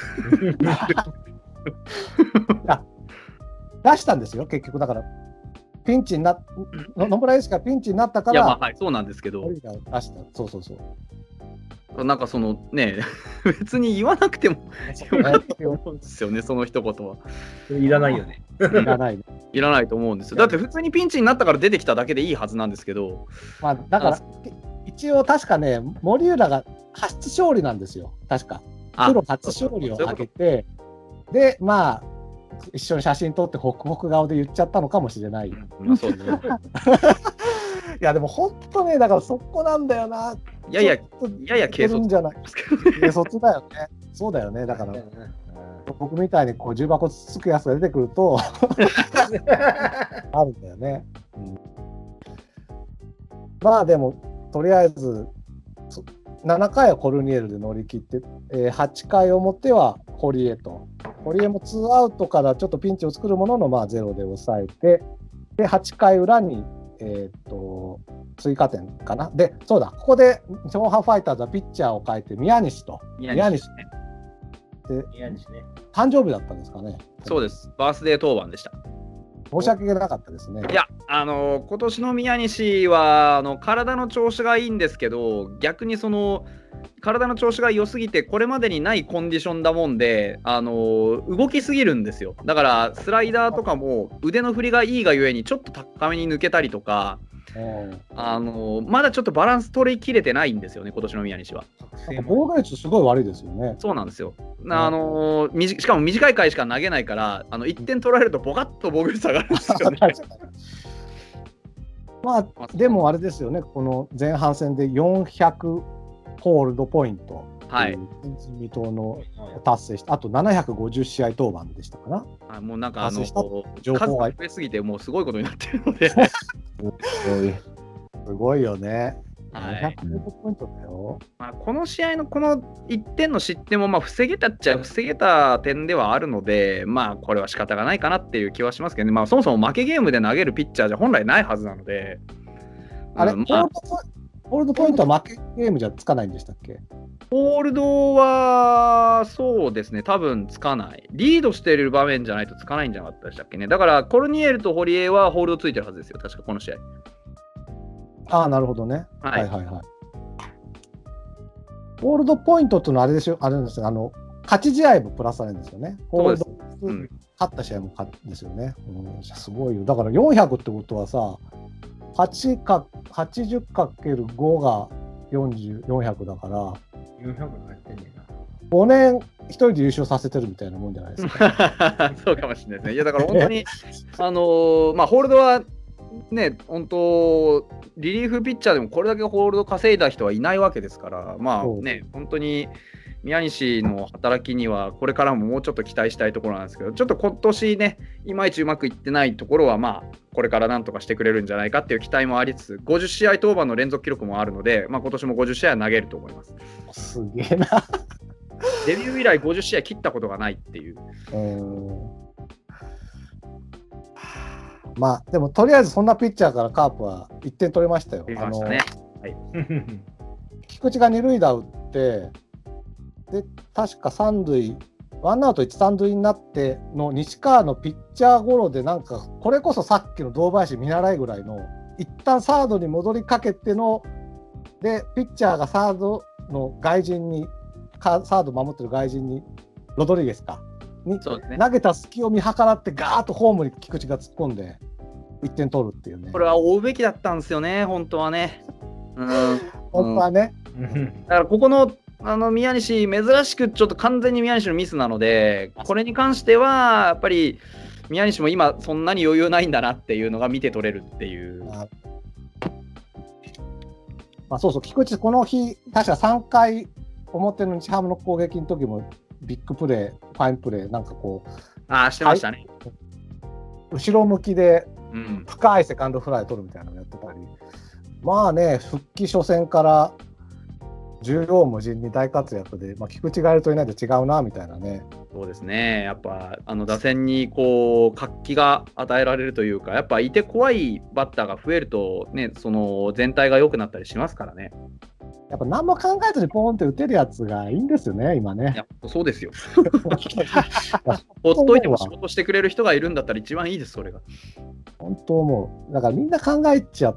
だから、西川龍馬をね、僕は丸義弘になってくれなんて言ったけど、ちょっともうそ そっから間違ってたなと。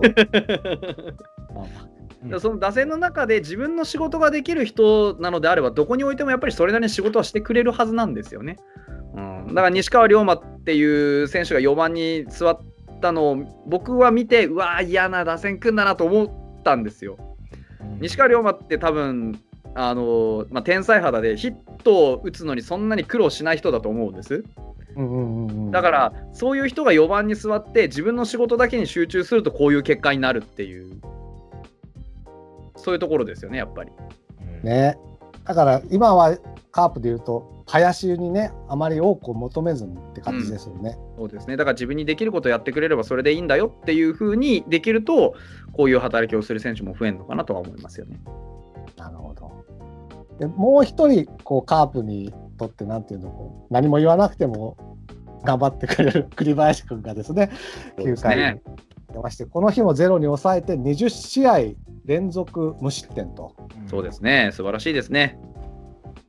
あの西武の平が27試合とかやっちゃってるから21だったかな。今日で22になったんじゃないかあ、そうか。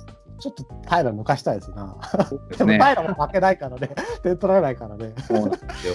だけど、いやどうでしたか、栗林は？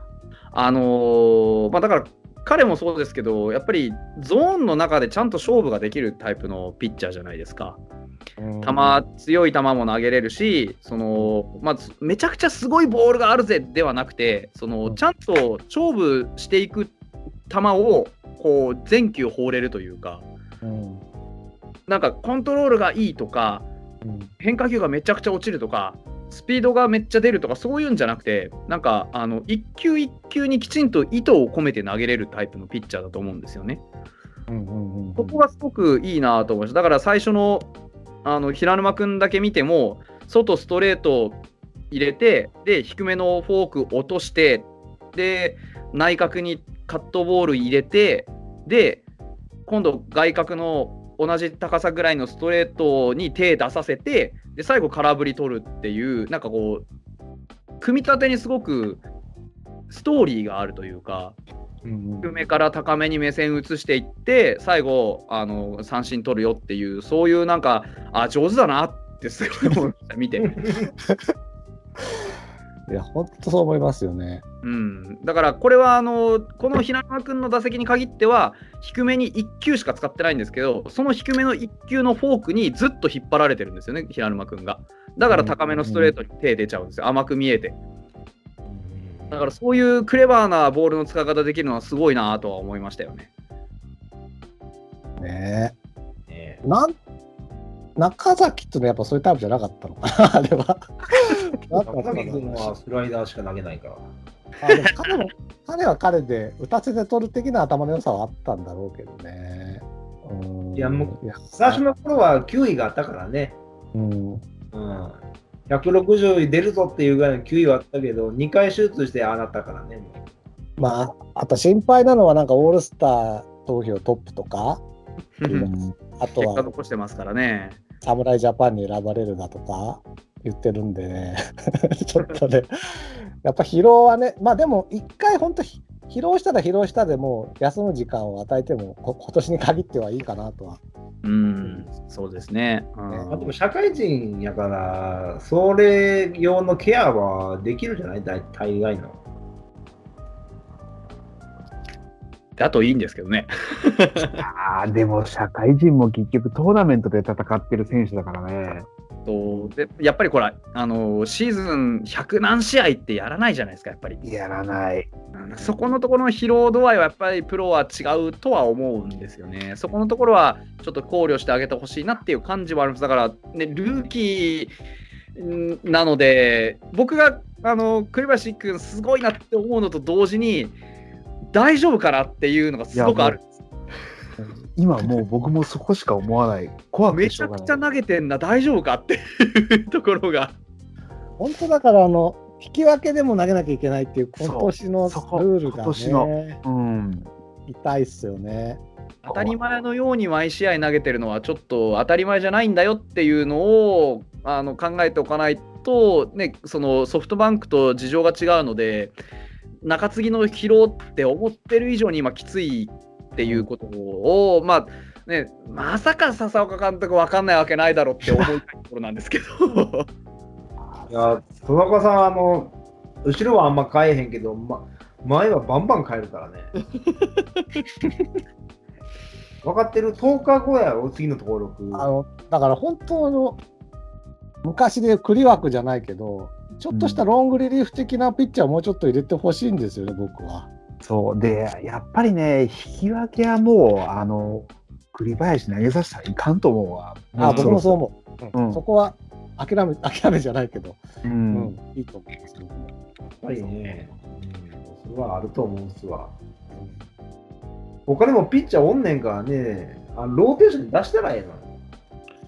この日もさ、日本ハムはピッチャー控えが9人いるけど、広島8人しかいなかったりとかね、なんか手薄、まあ、まあ、コロナの影響は確かにあるんだけれども、ちょっとね、まあで、出てくるのが中崎とか、菊池康則とかになっちゃってるところもあるんだけれどもね。もうそれでもいいんじゃないの？もう今え、大道でも十分通用するっえて。そうそう、だから目先の一緒じゃないじゃん、だって。そうですね。うん、そうだね。まあだからあれですよね、あのーやっぱりこう疲労度合いを考えるときに、一番その考えなきゃいけないのは、あと何試合負けれるって発想だと思うので、うん。そそういう意味では、あと全試合負けれるんですよ、うちは。今年に関しては。そこを割り切って、やっぱり、ここは休ませてのダメだとかっていうのを、やっぱりはっきり、まあ、線引きしてあげさえすれば、あの肩作らなくても済む日っていうのができればね、いいんじゃないかなと思うんですけど、まあ、せ戦略性がだから、1試合見てもそうなんだけど、あまり感じられないところがちょっとね、不安なんですよね。それはありますね、ちょっとね。うんなんかね、やっぱりね、今年ってカープってほら、あのキャッチャーもすごい変えるじゃん。うんだから毎試合、すごいよく出て、その度にキャッチャーも変わってるっていうストレスも結構あるんじゃないかなと思うよね、素人ながら。確かに。うん。多分今、栗林が到底あの組み立ててるとも思えないから、キャッチャーごとに多分要求してくることも微妙にやっぱ変わってくると思うんだよね。ある程度方針はあるとはいえ。うんうん。まあ、そういう意味では若手がこれだけ出てきたら、まあ、やっぱりその育成っていう意味も考えてチーム運用していく必要性は多分出てくるんでしょうね。そうだよね。でも栗林の時基本あの一番若い石原だったじゃないですか結構。うん、でもいないじゃん、今。あそうそう。だから、栗林が僕出しなんだろう主なんじゃないかと思ってるんですけど。ああ、だったら余計大変だよね。まあ大変だけど。だ 余計。だからキャッチャーが変わってうんぬんはないんじゃないかな。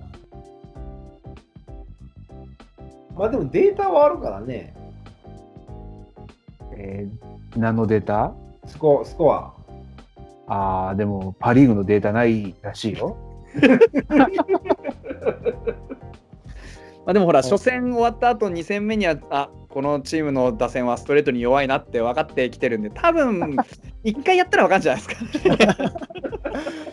まあねでも本当、コルニエル出てきたときに、うわーって思いましたよ。本当に思いました。なんだ。これは完全に学んでるなっていう感じありましたもん。一応だからフランスは2世をね。あいいうん。フランスは2世を目指してはあるいるわだけど、ね、だからまあ安定感がね。選選手の使い方も、まあなんか、あの思ったよりこ、僕個人としては2戦目見る限りは、あ思ったより悪くないような気もするなっていう感じはありますよ。だ計画通りはまればね。そうですね。うん、だなんかきっかけでコツかなんかコツじゃないですけど何か掴むものがあれば何かその根拠根拠立てていけるのかなっていうような気もするんですけどまだちょっとこうふわっと雰囲気で選手起用してるような面はなんとなく見えますよね。その左並べたとかそういうところを見ると なんかこうねあんまりこう細かくデータを見てるというよりかは割とふわっとあの印象で選手起用してるなっていうところもまああるっていうのは経験の浅さから来るもんなのかなっていう理解ですけど。経験の浅さとデータのなさだね。何 があるんだっていうあそうだ。そう。ちょっと話戻していいですかね。さっき忘れてたんだけど。あちょっとセーフティースクイズの話に戻したいんですけれども あれ実はねこれ8回裏にも1点取った後にカープはセーフティースクイズを試みて失敗するんですよねだから この試合で計両チーム3回セーフティースクイズっていう作戦を出して結局それによっては1点も取れたかったんですよ。うんあのセーフティースクイズって有効なのかなって思って。もうちょっと聞きたかったんですよね。うーんあの、セーフティース,、うん、スクイズをし、しなんて言ったらいいんだろう。だったらスクイズして失敗した方がいいんじゃないって、なんかもうこの試合見てたら、両チーム見てね、思っちゃったんですけどね。ちょっと僕分かんないんだよな、セーフティースクイズっていうのが。当たっ、ボールが転がった瞬間を見て走るってことなんですよね。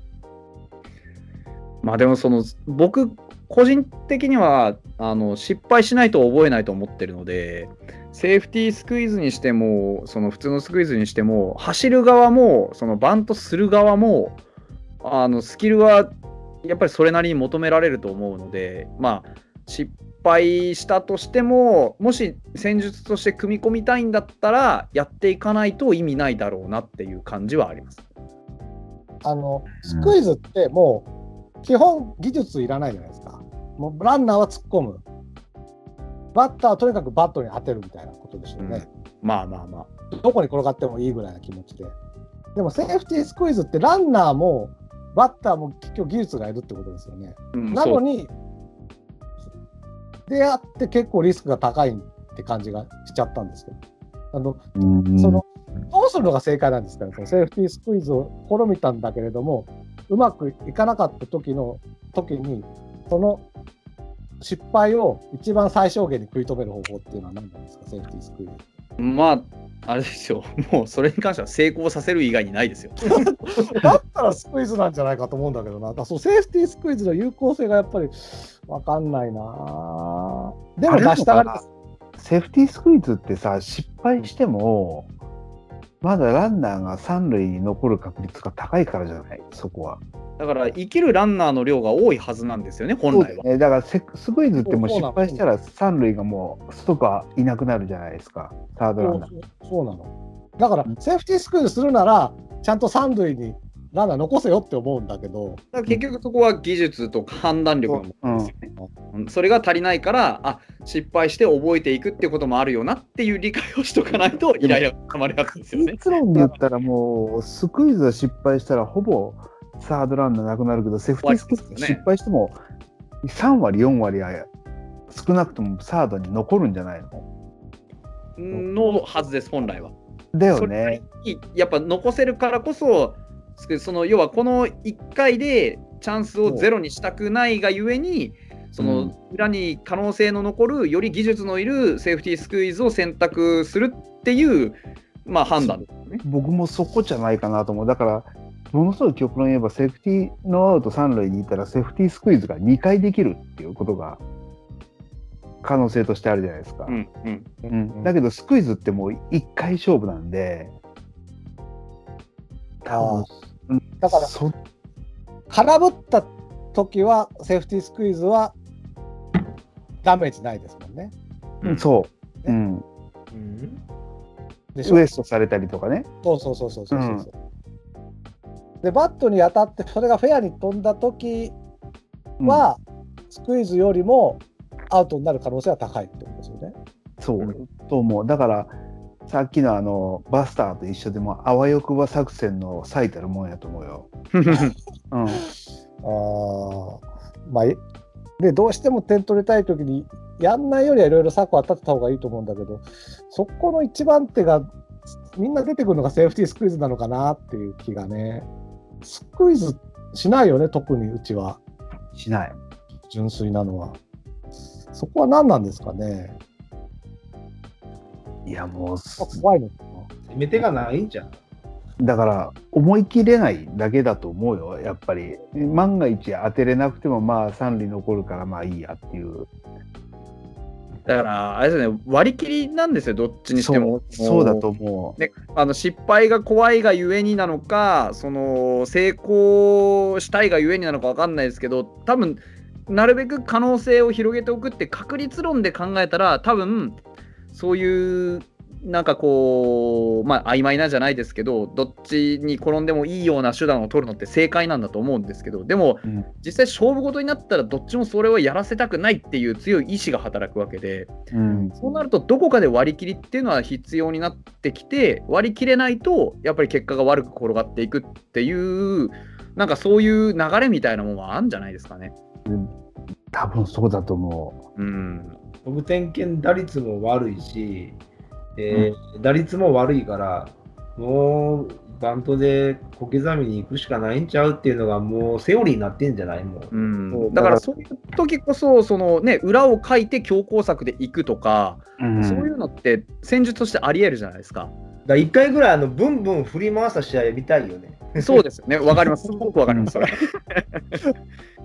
こういうシーンでこまごまいくことを、あのなんか、なんて言うんだろう、その、ベーシックなものにしてほしくないというか、そういうところはありますよね、見てて。なんか縛りがあるような試合しかしない。わかります、すっごくわかります、それ。すっごくわかります。なんか振っちゃいけないの、このチームみたいに思うことありますよね。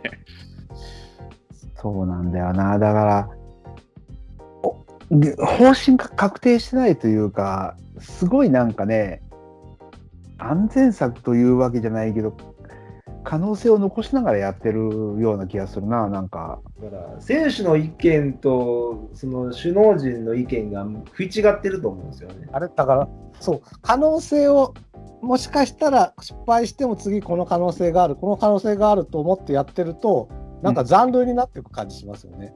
そなんかね、そうだからその極地がうちの攻撃ですよ、だから。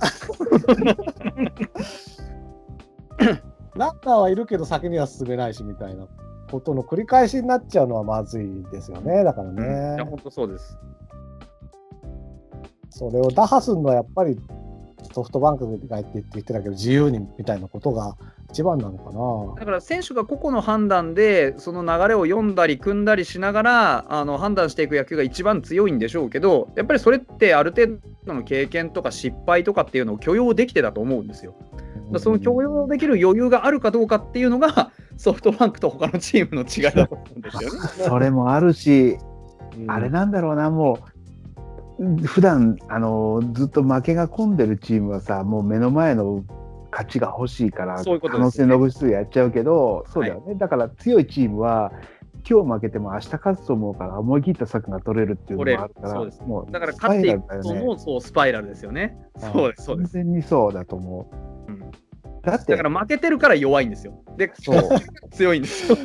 だってさ、カープ3連覇の時ここまであやふやなことやってなかったと思うよ、やっぱり。はっきりできるんですよね、勝ってるかそうら。そう。ここでスクイズ失敗しても逆転できるわっていう頭があったから、まあスクイズはあんまりしないチームだったけど、それなりにやっぱバントさせるとか徹底してたよ、やっぱ。うんし成功してましたよね。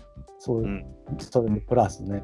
自信持ってやれるから成功するっていうこともあるでしょうしね。うん結局だから、あのこの試合の初めの方に言った野村祐介にバントさせて、バスターさせて、バントさせたって言ったけど、強い時は最初のバントで決まってるんでしょうね、きっとね。うん。そう。で、しかも、もうバント失敗しても、スリーバントまでさしてたと思うよ。うんうんそうねだからはっきりね、ここは送るんだっていう意思表示ですね。うん。そんなバスターとかさせずに。だって、バントの練習ばっかしてましたやん、カープ、ピッチャーいつもね。うん。いやー結構だから、1試合だけ見てもいろんな課題が見えて面白いですね。うんいやー、課題だらけやね。まあだからすごいなんか素人感があるよな。やっぱそのスタメンの組み方といいさ、ブロンの。伸びしろですって、伸びしろ伸びしろですから、みんなこれから伸びるんですよ、多分だったら伸びる選手出してほしいな、もって。も うだってさ、こんだけ若手出てるのにさ、田中康介8番ってもう、意味あるとか思っちゃうよね。思っちゃう。こうね、同じようにこう若手がとか、うんねなかなか打てないとかっていうこう似たような特徴のチームを抱えてると、なんとなく分かりますよね。まあだから小園が帰ってきたらね、どうなるかっていうことはあるけど、まあ、結果結果は言ってなかったんで、この試合、えー6月2日の試合は、えー0対3、3対0でカープが勝ってと。で、さっきあのソースさんが言ってたけど、本当長打の差っていうのは、日本ハムは安打9で0点、で広島は安打8で3点という。こっちはアンダー9がすべてシングルなんですよ。まあ、でもカープそういう試合多いけどね。うん、で、今日の6月3日の木曜日の試合は、まあ、途中までやったけれども、ノーゲームと、やっちゃ、やり始めちゃったんですけどね、大雨降ってんのに。ノーゲームだったんですか、あれ。うちやるんだよね、なんか。ノーゲームと言いながら、一人退散してるけどね。どういうことやねん？ノーゲームちゃうやんけ。代償払ってるやん。で、そうだそう。で、この試合でちょっとね、あの試合はなかったんですけど、フォクトさんに聞きたかったのはね、はい。えっと、この日のスタメン一応出て、試合が一応スタートしたんで、えっと、えっと、その前の日は、えっと、コロナから復活した菊池涼介が1番だったんですけど、この6月3日は1番、野間にして菊池を休養させたんですよね。うんうんでまあ、菊池は前日の試合でもうあの昨日はあの僕は15回やったようなもんぐらい疲れたよって言ってたんで、まあ休養ってことなんですけど、日ハムってほら、こういう感じで、いちょっとコロナで離脱したみたいなことがあったじゃないですか、ちょっと前に。ああ、はいはいはい。やっぱりそれで復活した選手っていうのは、こうすぐにはこう毎日出るみたいなのは難しいんですかね？いや、あのーうちの場合はちょっと多分ただコロナにかかったと違ってうち、うんあのーコロナにかかってこれ幸いとばかりに打ててない主力をがっつり落とすことができたんですよね。はいはい、そもはい。そも状態が悪かったんですよみんな。うん。なので、まあ、これにかこつけてポンって落としてである程度復活したよっていう選手も西川春樹とか近藤もそうですけどあのーしばらく下に下にっていうかしばらく試合に出さないで置いといたんですよ。うんうんうん。それもその、まあ、打撃の調子が上がってこないとかいろんな理由があってチームの状況が悪い中でとりあえずその主力と目される面々にちゃんと調整の時間を与えようっていう意図もあったはずなんですよね。だからあ使おうと思えばおそらく使えたと思います。無症状の選手も多かったはずなので、あ、でもやっぱり隔離でちょっと体力落ちてるとかってあるんですかね？どうなんでしょうね、人によっては、その一人で黙々となんかこう、練習してたっていう選手もいたみたいですけど、ただ、その球団のその施設とかまではまあ基本的にやはり使えないので、その分、こうちょっと体力面で劣る面はあったかもしれないんですけど、そこまでなんかすごく消耗するようなことって、あるとしたら、それなりの熱が出てた西川春樹ぐらいで、あとはほとんど無症状だったはずなので。うん、あんまりなかったんじゃないかなと思いますけどね。うちも確か症状が出たの菊池涼介だけですよね、確かね。あとは無症状だけど、陽性だったみたいなうん、感じだったと思うんですけどね。で、今日その6月3日の大会で、あとは、えっと、コロナ関連だと、小園が上がって、一軍に上がってきたのと、これはコロナじゃないけれども、相澤翼が、えっと、怪我から復帰という感じで、一応、ちょこちょこ菊池が帰ってきて、小園帰ってきて、相澤帰ってきましたみたいにはなりつつある。まだでも鈴木誠也とか、うんえっと、葉月とか正髄とかはまだね、帰ってこないですけどっていう感じ。あとも、あ腹立つのはさ、腹立つまあしょうがないんだけど、あの、陽性になった人はさ、それが陰性になったって証明できて、で、まあ、その、したら復帰できるじゃないですか。はい。困ったことに、あの、栗が陽性になって、そこでなんか一緒にいたらしい、あの、森下と高橋光也っていうのが、なんていうの濃厚接触者濃厚接触者みたいな。濃厚接触者って、ずーっと隔離されるんですよ。そうですね。あれがねルールとしてなんか不可、なんかこう、なんす釈然としないというか、コロナで陽性でもないのに、そうですね。あの濃厚接触者って、その症状も出なかったり、陽性だったり、陽性じゃなかったり、よくわかんないから、一旦隔離しておかないと危険って判断なんでしょうね。そうだこっから発症するかもしれないっていうことなんだろうけど、そうですね。それも PCR で同じようにさ、こう陰性だったら復帰みたいなことはできないのかね。まあでも、保健所のあれだっていうから、まあしょうがないんですけれど。結局、まあ、そういうルールで運用されているから仕方がないんですよね。あまあ、わかりますけど、気持ちはすごくわかります。濃厚接触者であることが一番損なんですよ。うん。ね ね。隔離はされるし、もうまだコロナにかかるかもしれないし。うんということで、まあ、これはちょっと愚痴ですけどね。で、その中、やっとその濃厚接触者の2人も今日が解けたのかな、森下とはいはい。高橋君。というわけで、日ハム戦には残念ながら当てられなかった。あ、でも、もう1試合残ってるんだもんね。一応、あれですじゃあ、またあのだ代替試合じゃないですけど、ありますどっかでやるんですかね、今日の分はね。ここでやるかもしれないですね。うん、なんか、あのー枠はあるって言ってるから、多分どっかでやるんじゃないかなとは思ってますけど、ね、その1勝1敗の最後の 1試合をどうするかっていう。結局、今日3試合もね、こう総括やろうとか言ってたら、1試合また余っちゃいましてね。なりましたね。はい。まあでも、あのひどい雨の中だったんで、あうんの風邪でもひかないようにね、本当にあの体調には注意していただいて。まあ、そういえば、久々に金子千尋見ましたけどね。はい。おちいちゃん。どどうでした？どうでした？いやー、いい打者じゃないですか。何ですか？どういうことですか？打てる長打、金子千尋でも打てるタイムリーツーベースですね。前日あれだけ欲してたものが全くあの打席に立ってない金子に打てるっていうよくわからないですけれども。だからね、今日雨ひどかったじゃないですか。うん、で、まあ、お互い打打たれまくったじゃないですか。そうですね。にもかかわず、なん多分雨のせいだと思うから、あんな点あんなあんなスコアになったと思うんですよ。はい。それで、床田を2軍に落として、それ、どういうことやろうなと思ってね。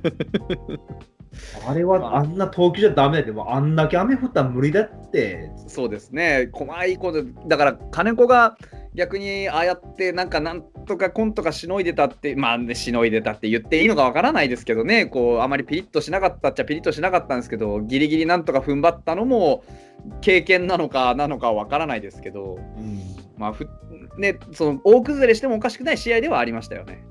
ね、そうだから今日なんかだ本当に5回行くか行かないかって試合だったじゃないですか。そうですね。雨で3対3対というかカープから見ると2対3で負けててツーアウト二塁で床田に回ったんですよ。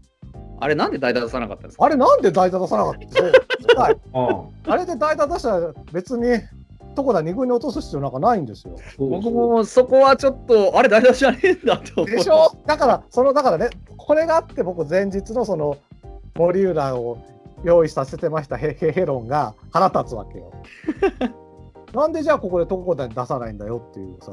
だからあれなんでしょうねね僕は多分ですけど、あのーまあ、見立てとして、ある程度投げてもらって、その先も見てたんじゃないかと思うんですよ、そもそも見てどうすんだっていう話だと思うんですけど、まあだからイニング食わしたいのかなとは思いましたけどね、この状況でそんなに、まあでもピッチャーを使いたくなかったのか、何なのか分かんないですけどね、あとを考えても、なるべくもう、そのね、点数差が離れてたりした場合だったら、まあ、ノーゲームになったりすることも見込んで、まあ、床田にはある程度ちょっと犠牲になってもらってっていう感じだったのかもしれないですしここ、までやったらね、僕、あの、セ・リーグの感覚だと、結構強行して5回までや、5回裏までやるんですよ。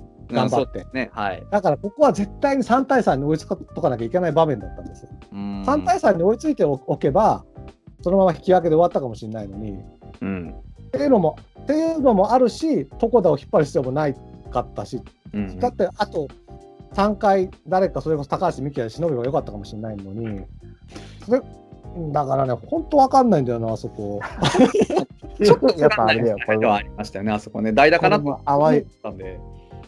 あわよくば理論だよ、多分そうでしょ？あわよくばあわよくばやっぱそうです。あわよくばもうノーゲームになるから、もうピッチャー使わずに済むんだったらええんじゃあ成功したのか。そういうでも確かに山下の言う通り、床田かわいそうだと思うう。ん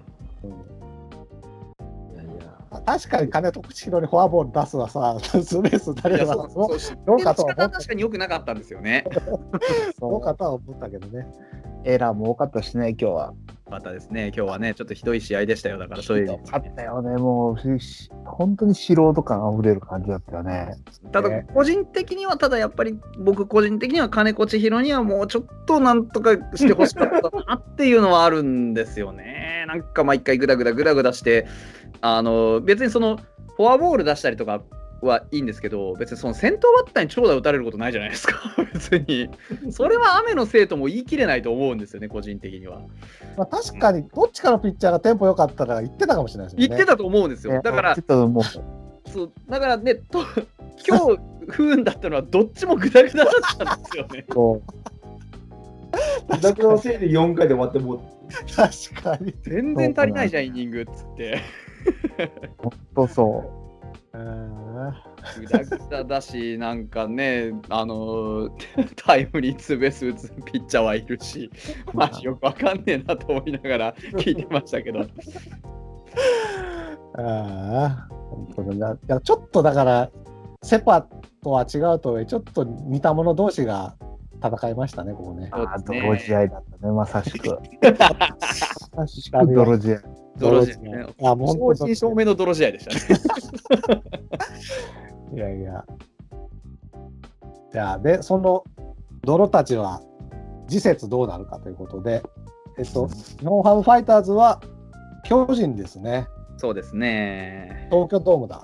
はい。メルセデスさん。はいね、うんねこんな雨の中大変でまた広東京に戻んなきゃいけない。いやだから本当あのせめて5回までやってほしかったなっていうのがマジで いやここまで来てこれただ何もなくなってただ雨に濡れて帰るのかい東京っていうそういう切なさはありますよね。まあ、でももしかしたら、あのカカープはね、あのせ西武と日ハムとのダブルヘッダーみたいなのが なるかもしれないから、有利ですよ。わかんないけど、ピッチャー間に合うかなわかんない。で、巨人はですね、予告先発がメルセデスで、はい日ハムは池田。え池田君新人じゃないあの楽天からトレードで入ってきた池田君ですね、非常にいい球投げる、防御率2.85なのに2勝5敗っていう不思議なピッチャーです。うわー、かわいそうですね。何が起こってるかはお察しの通りです。メルセデスは初登板みたいですね、今年。そうですね、復帰登板にぶつけられるっていうのはよく、あのうちに関してはよくあるんで、うちもそうなんだよ。うちもなんかね、怪我明けの菅野とか当てられちゃそうそうそう、舐められてるんですよ、本当、やれると思われてるんですよね。本当に尺なんですよね、頑張ってくださいよ。本当に、打ちたいですよ。まあ、巨人も結構手負いですから、今。うん、そうですね。あ後ろの、一番最後なん今か、畑とか投げてたから。今日の試合なんか見たら、ちょっとこう、なんか、あ結構、後ろ困ってんだなっていう感じありましたよ。の割にちょっと阪神に迫ってるところが嫌な感じなんですけどね。阪神がちょっと足踏みししてるのもありますけど、やっぱり巨人のそういうところは怖いところですよね。思ったほど負けてないっていう。そうそうそう、そうなんですよ。今日も結局負けなくてね、引き分けでちょっそうとね。そうなんですよ。中川を抑えの方がいいんじゃないかと思うけど、やっぱ8回の方が重視してるのかな、原さんは。1回の方が中川は抑えれる感じみたいですよ。あーなるほどまあ、だからそこはなんか適性とかもあるんでしょうけど、まあ、今日に限ってはちょっとこう勝負どころで勝負に徹しきれなかったかなっていうのはありましたね。そうね、いつもだったら9回何人もかけてね、そうですね。ベストうん畑に、まあ、でも、まあ、それでも引き分けではあるんだよな。そうですね。最後のところは踏ませなかったっていうのは。ぜひ、栗山采配でそこを崩してやってください。ただほら、大敗するにも選手の駒がそうしないとなかなか難しいんですよね。これがかわいそうなことにうち今あんな感じなんで、本当に今。主力がまあ調子悪いですからね、みんなね。一応、一応、鍋量を目覚めさせたんじゃないの？いや、でも微妙なとこですよ。だってあの、うちの打線見てもらえれば分かりますけど、あの下位打線見たら本当、当然のように2割あの3厘とか2割4厘とかいますからね。いな。るけどね。だから本当、1割台がいるからね。本当だから下位打線が本当に下位打線ですしね、主軸の中に今3割打ってる子っていないんじゃないかな。あ、そうですか。そうなんですよ。だから今、普通に打ってて3割いってる選手っていないはずなんで、うち。ギリギリ高浜君とかが2割9分とかですけど、全然あの最近出たばっかの選手は打席数も少ないですしね。うーん。あ近藤健介が2割7分4厘の時点でもう異常事態なんですよ。そうなんだ。だって4割出したところやってたのにそうね。3割乗って当たり前っていうバッターがやっぱり2割7分とかでやってるんで、本当にあの絶望的に打線が活発化してないんで、難しいですよね、本当そこら辺は、あのどんどん采配をどんなにうまくやったって打率は上がらないですからね。あと、だから長打を打って、もうセーフティーをやめてスクイズしようと。もう本当だからね、取れる手は何でも打っていってほしいなとは思うんですけど、もう選手のこう、あれですよ、やっぱ意識一つだと思いますよ、本当に。うん、早いタイミングでこう、ね、強いスイングして、ボールを外野にちゃんと飛ばそうっていう、その基本的なことができてないと、なかなか難しいですよね。で、一方、広島カープは明日から、えっ、とですね、楽天なんですけどね、皆さん、おロボーテがすごいよ。涌井、マー君、早川。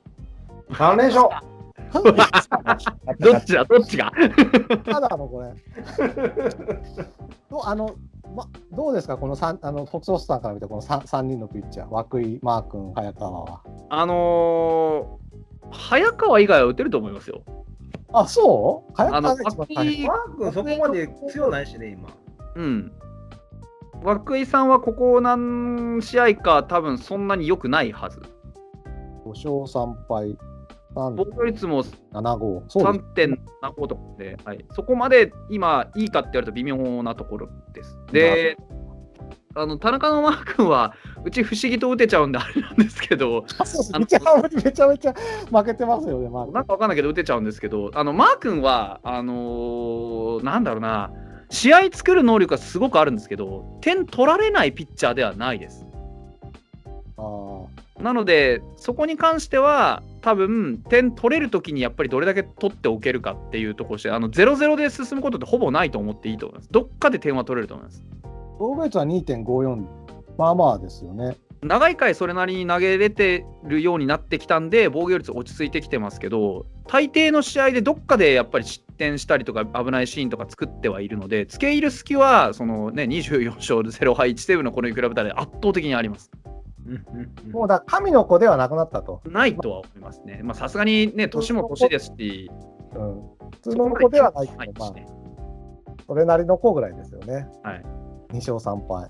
そうですね。だから、あの試合作る能力はあるので、乱打戦とかにはあんまりならないですけど、そのシーソーゲームとか接戦の形には絶対なると思うので、あとはその相対するピッチャーの出来と、ですよね。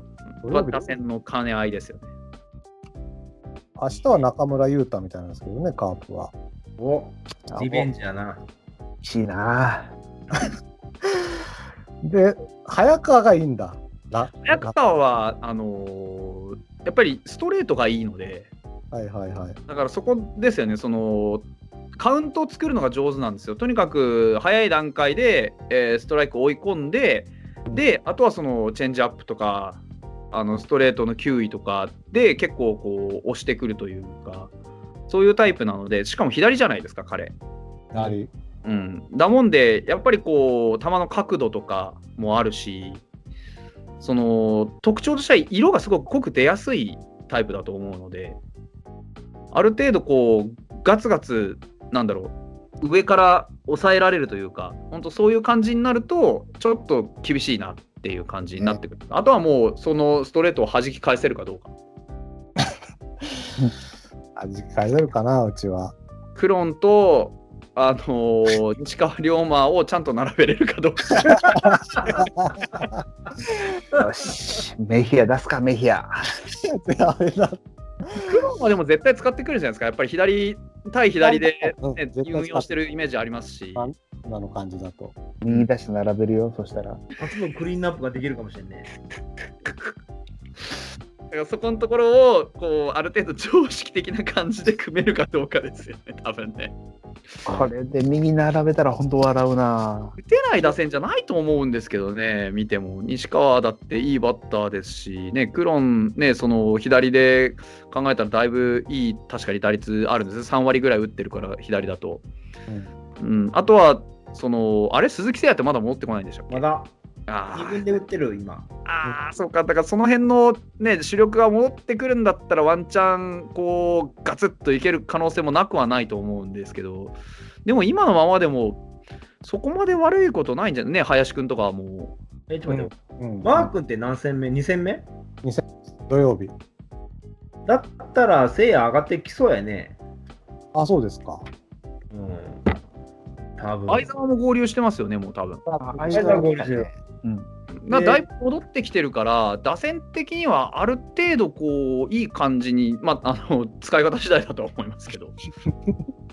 うん。せいやはマー君と戦いたいはずやからな。うん、そんなに多分悪い試合、一方的な感じにはならないんじゃないかと、個人的には思ってるんですけどね。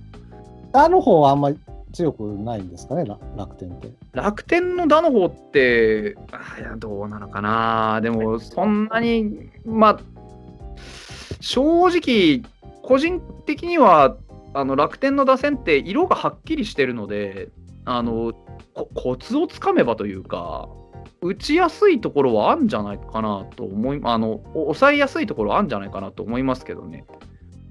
あの、とにかくやっぱり、主軸のところで、あの浅村とか、そういうキーになるバッターに打たれないようにしていくのが大事。ポイントポイントで抑えていくというか。うん。難しいな。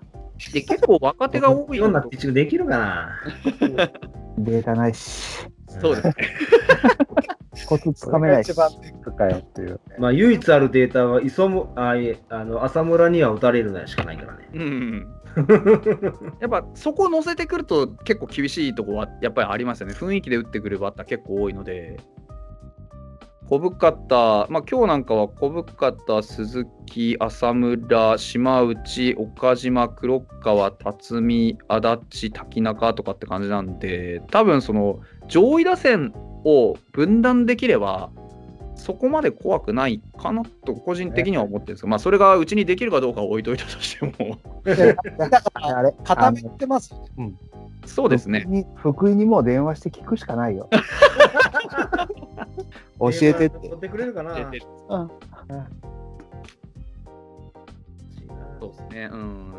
9回は絶対的なので、もうあの前半にどれだけリードを奪えるかっていうのは結構でかいですよね。ぜもう9回は松井で決まりなので、結局、抑えの方になってもったよね、またね。そうですね。まあ、だから何のために先発やったのかよくわかんないんですけど、もともと先発には向いてないと思うんですけどね、彼はね。うんタイプ的に、いや、まあね、その別に、なんだろう、あの、いいと思うんですよ。転校するんだったら、やっぱりはっきり転校するべきだったと思うし、うん途中でやっぱりね、やっぱ、中継ぎ、あれなんで、抑えに戻りますわみたいにしちゃったからにはもう無理ですよね。あこれではっきりしたんじゃないの？はっきりしたと思いますよ、もう。ねえ。うん。もともとそんなにこう細かい投球できるタイプじゃない。馬力はあるけど、コントロールがそんなめちゃくちゃいいっていうタイプじゃないから、やっぱり短い回ビシッと投げるのが一番性に合ってると思うんですけどね。ですな。うん。まあだから、結構出来上がってますよね、チームとしてね。そうですね。だから、楽天としたら補強もすごくしてるし、今年こう優勝しないでいつ優勝するんだぐらいの多分気持ちでいると思いますよ。石井和久 GM も。まあ、こっちはチャレンジャー精神でもう当たって砕けるぐらいでやった方がいいかもね、かもしれないです、本当にそういう意味では。中村優が出てる時点でそうだよ、絶対。でもあれですよね、今年今のところ4勝、交流戦4勝4敗1分けとか楽天、本当、パ・リーグが苦しんでるけど、うん。まあ、でもソフトバンクは他に勝ってないから、ソフトバンクは他のチームが2勝ぐらいしてれば、全く順位がガラッと入れ替わるもんな。ではまあ今年普通に、まあ、僕は戦前から予想しましたけど、セ・リーグ、普通に多分今年はあのパ・リーグとある程度拮抗してくるだろうなっていうのは、あの阪神が今年勝ってるじゃないですか。うんうん。だからその分、その競争がすごく激しくなって、うん結構そのなんかマンネリ感が打破されてるので、うん割とそのメンタル面でこうある程度希望があるというか競争があるのでそこのこうなんか野球に対する取り組み感みたいなのがだいぶ変わってるからなんかあの空気が違うなっていう感じはしますよ。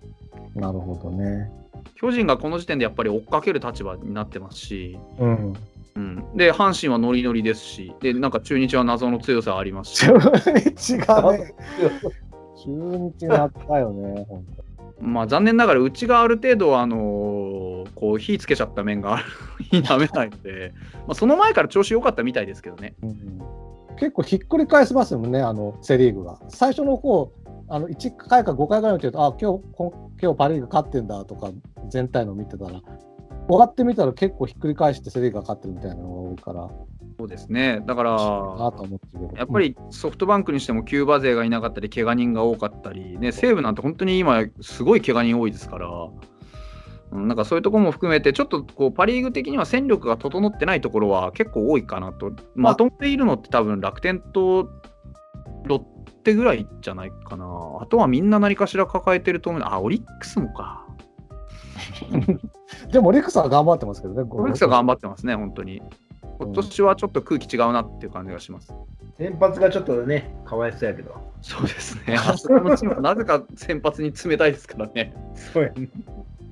確かに西武がね、いきなりつまずいたというか、コロナ騒動真っ只中で突入しちゃってね。なんですよね。まあね、うちのコロナ休みにも、広島さんのコロナ休みにもそうぶち当たってかわいそうにって感じでしたけど。で、そうか、ソフトバンクはキューバ勢がいなくなってみたいな、そうですね。一気にそういうのがまああるけど、だからなんか各球団の事情がこういろんな風に絡み合って、今年は交流戦すごく拮抗してるなっていう感じがありますい。や、面白いです。これで交流戦である程度またセ・リーグの順位が縮まってきたりとかしたら面白いし、面白いですね。うん、まあだ今年はそんなに負けても辛くないでしょ、交流戦。いやー、まあ、あのうち一人だけパ・リーグで置いてかれてるのって、負けるのはやっぱり辛いっすよね。で、まだ10位ですよ。下にソフトバンクと西武がいますから。いやいや、言言ってでもそれ交流戦の順位じゃないですか。あの大事なとこペナントレースの順位を見ると全然笑えないですよね。まあね。うちだけまだ20勝に乗ってないですからね。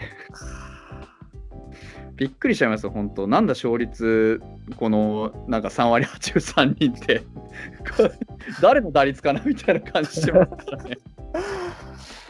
あ結構試合は消費してるんですね、パ・リーグの方がね。そうですね。まさかあと1敗したら30敗だなんて思わないじゃないですか、こんな時点で。お互い頑張りましょいや、本当そうですね。はい。あれ、趣旨変わってる。う。だから、いい、まあ、いい状況で、まあ、5位、6位争いを最後の一戦でね、交流戦の5位、6位争いぐらいができれば、そうですね。であのもうちょっと、もうちょっと勝ちたいなって、あのせめてあれなんですよ、連勝が見たいんですよね。うちいつも初戦取って、2戦目負けて、確かにみたいうな。ちもそうだ。そう、ばうちもないですよね、あんまり。どうだったかな。そうなんです。だからね、そこのね、やはりこう、連勝を見ていくためにもね、お互いのチームそうですけど、やっぱ伸びしろをもっと育てていってほしいなっていうところがありま。そうですすね。うんまあ、まあ、比較的育成の年ですから。そうですねはい、あのスクラップビルドでね、ぜひ。なんかね、そう、ビルドが足りないんだよなってなかなかそのね、ビルドするの難しいんですよね、これがね。うん、まあ、いや、でも、ここから上がってくる若手も期待しつつ、楽しみますよ。そうですね。はい。あの、いや、所詮やっぱり娯楽なんで、野球。そうですね。見ていかないとはい、ね、やっぱり辛いですから。もっと野球いいとこ探して見ていきましょう。本当に。語りたいラジオのようにやっていきたいね。なるべくポジっていきたいと本 思います。た。ね。よかったよかった。もうちょっとでこっちもね、の野村君とかも多分上がってくるんでね、そうなったら若手でこうニヤニヤしながら見れるんで。まあそんな感じで、たまにちょっとね、1試合ずつ、全然最近振り返ってなかったんで、あのやってきましたけれども、はい。どうでしたか、どうなのかね、ちょっと、ぜひね、あの、まあ、なんでもツイッターの DM とかでもいいですけど、なんか反応がいただけるとね、とてもありがたいんですけれども、そうですロポスターすごいもんね、なんか毎日ライブに30人とかさ、すげえ。そうでしょ。あれですよやっぱり毎日やってるっていうだけの話だと思うんですよね、本当に。うんま、あの毎日やってるから多分そのね露出が増えて人が人の目についてるっていうだけで多分そんなにこうなんか別に特別なことやってるわけではないので僕としては毎日やってるからだろうなぐらいにしか思ってないんですけど、なるほどまあ。おかげさまでいろんな人に来ていただいて盛り上がっていただいているのではいありがとうございます。今日、今日だからほら、道幅の話もしたんで、ちょっとあのカーファイス出たよと。ちょろっとで。もあの毎回あのいろんなところにゲストに出た時にはどこどこ出させていただきましたってあ話はそうですね、本当ありがたい。ツイッターでね、ツイートしてくれたりとか、本当ありがたい。また、まあでも、まあ、どっちにしろカープキャストの準レギュラーですから、はい、また呼んでください。また近々座談会とかあると思いますそうですね。ので、はい。よろしくお願いします。ありがとうございでなんか他にな言い残したことなければ、ここで締めようと思いますけれども。ます。はい、大丈夫です。まあじゃあ、とにかく交流戦ね、もうちょっと順位を上げて頑張りましょうということで、えー疲れてきちゃった。なんだすげえ。やっぱね、MC が疲れるのはセブンさん、素晴らしいと思います。はい、というわけで、今日はこの辺でお開きにしたいと思います。どうもありがとうございました。ありがとうございました。はいお願いします。Bye.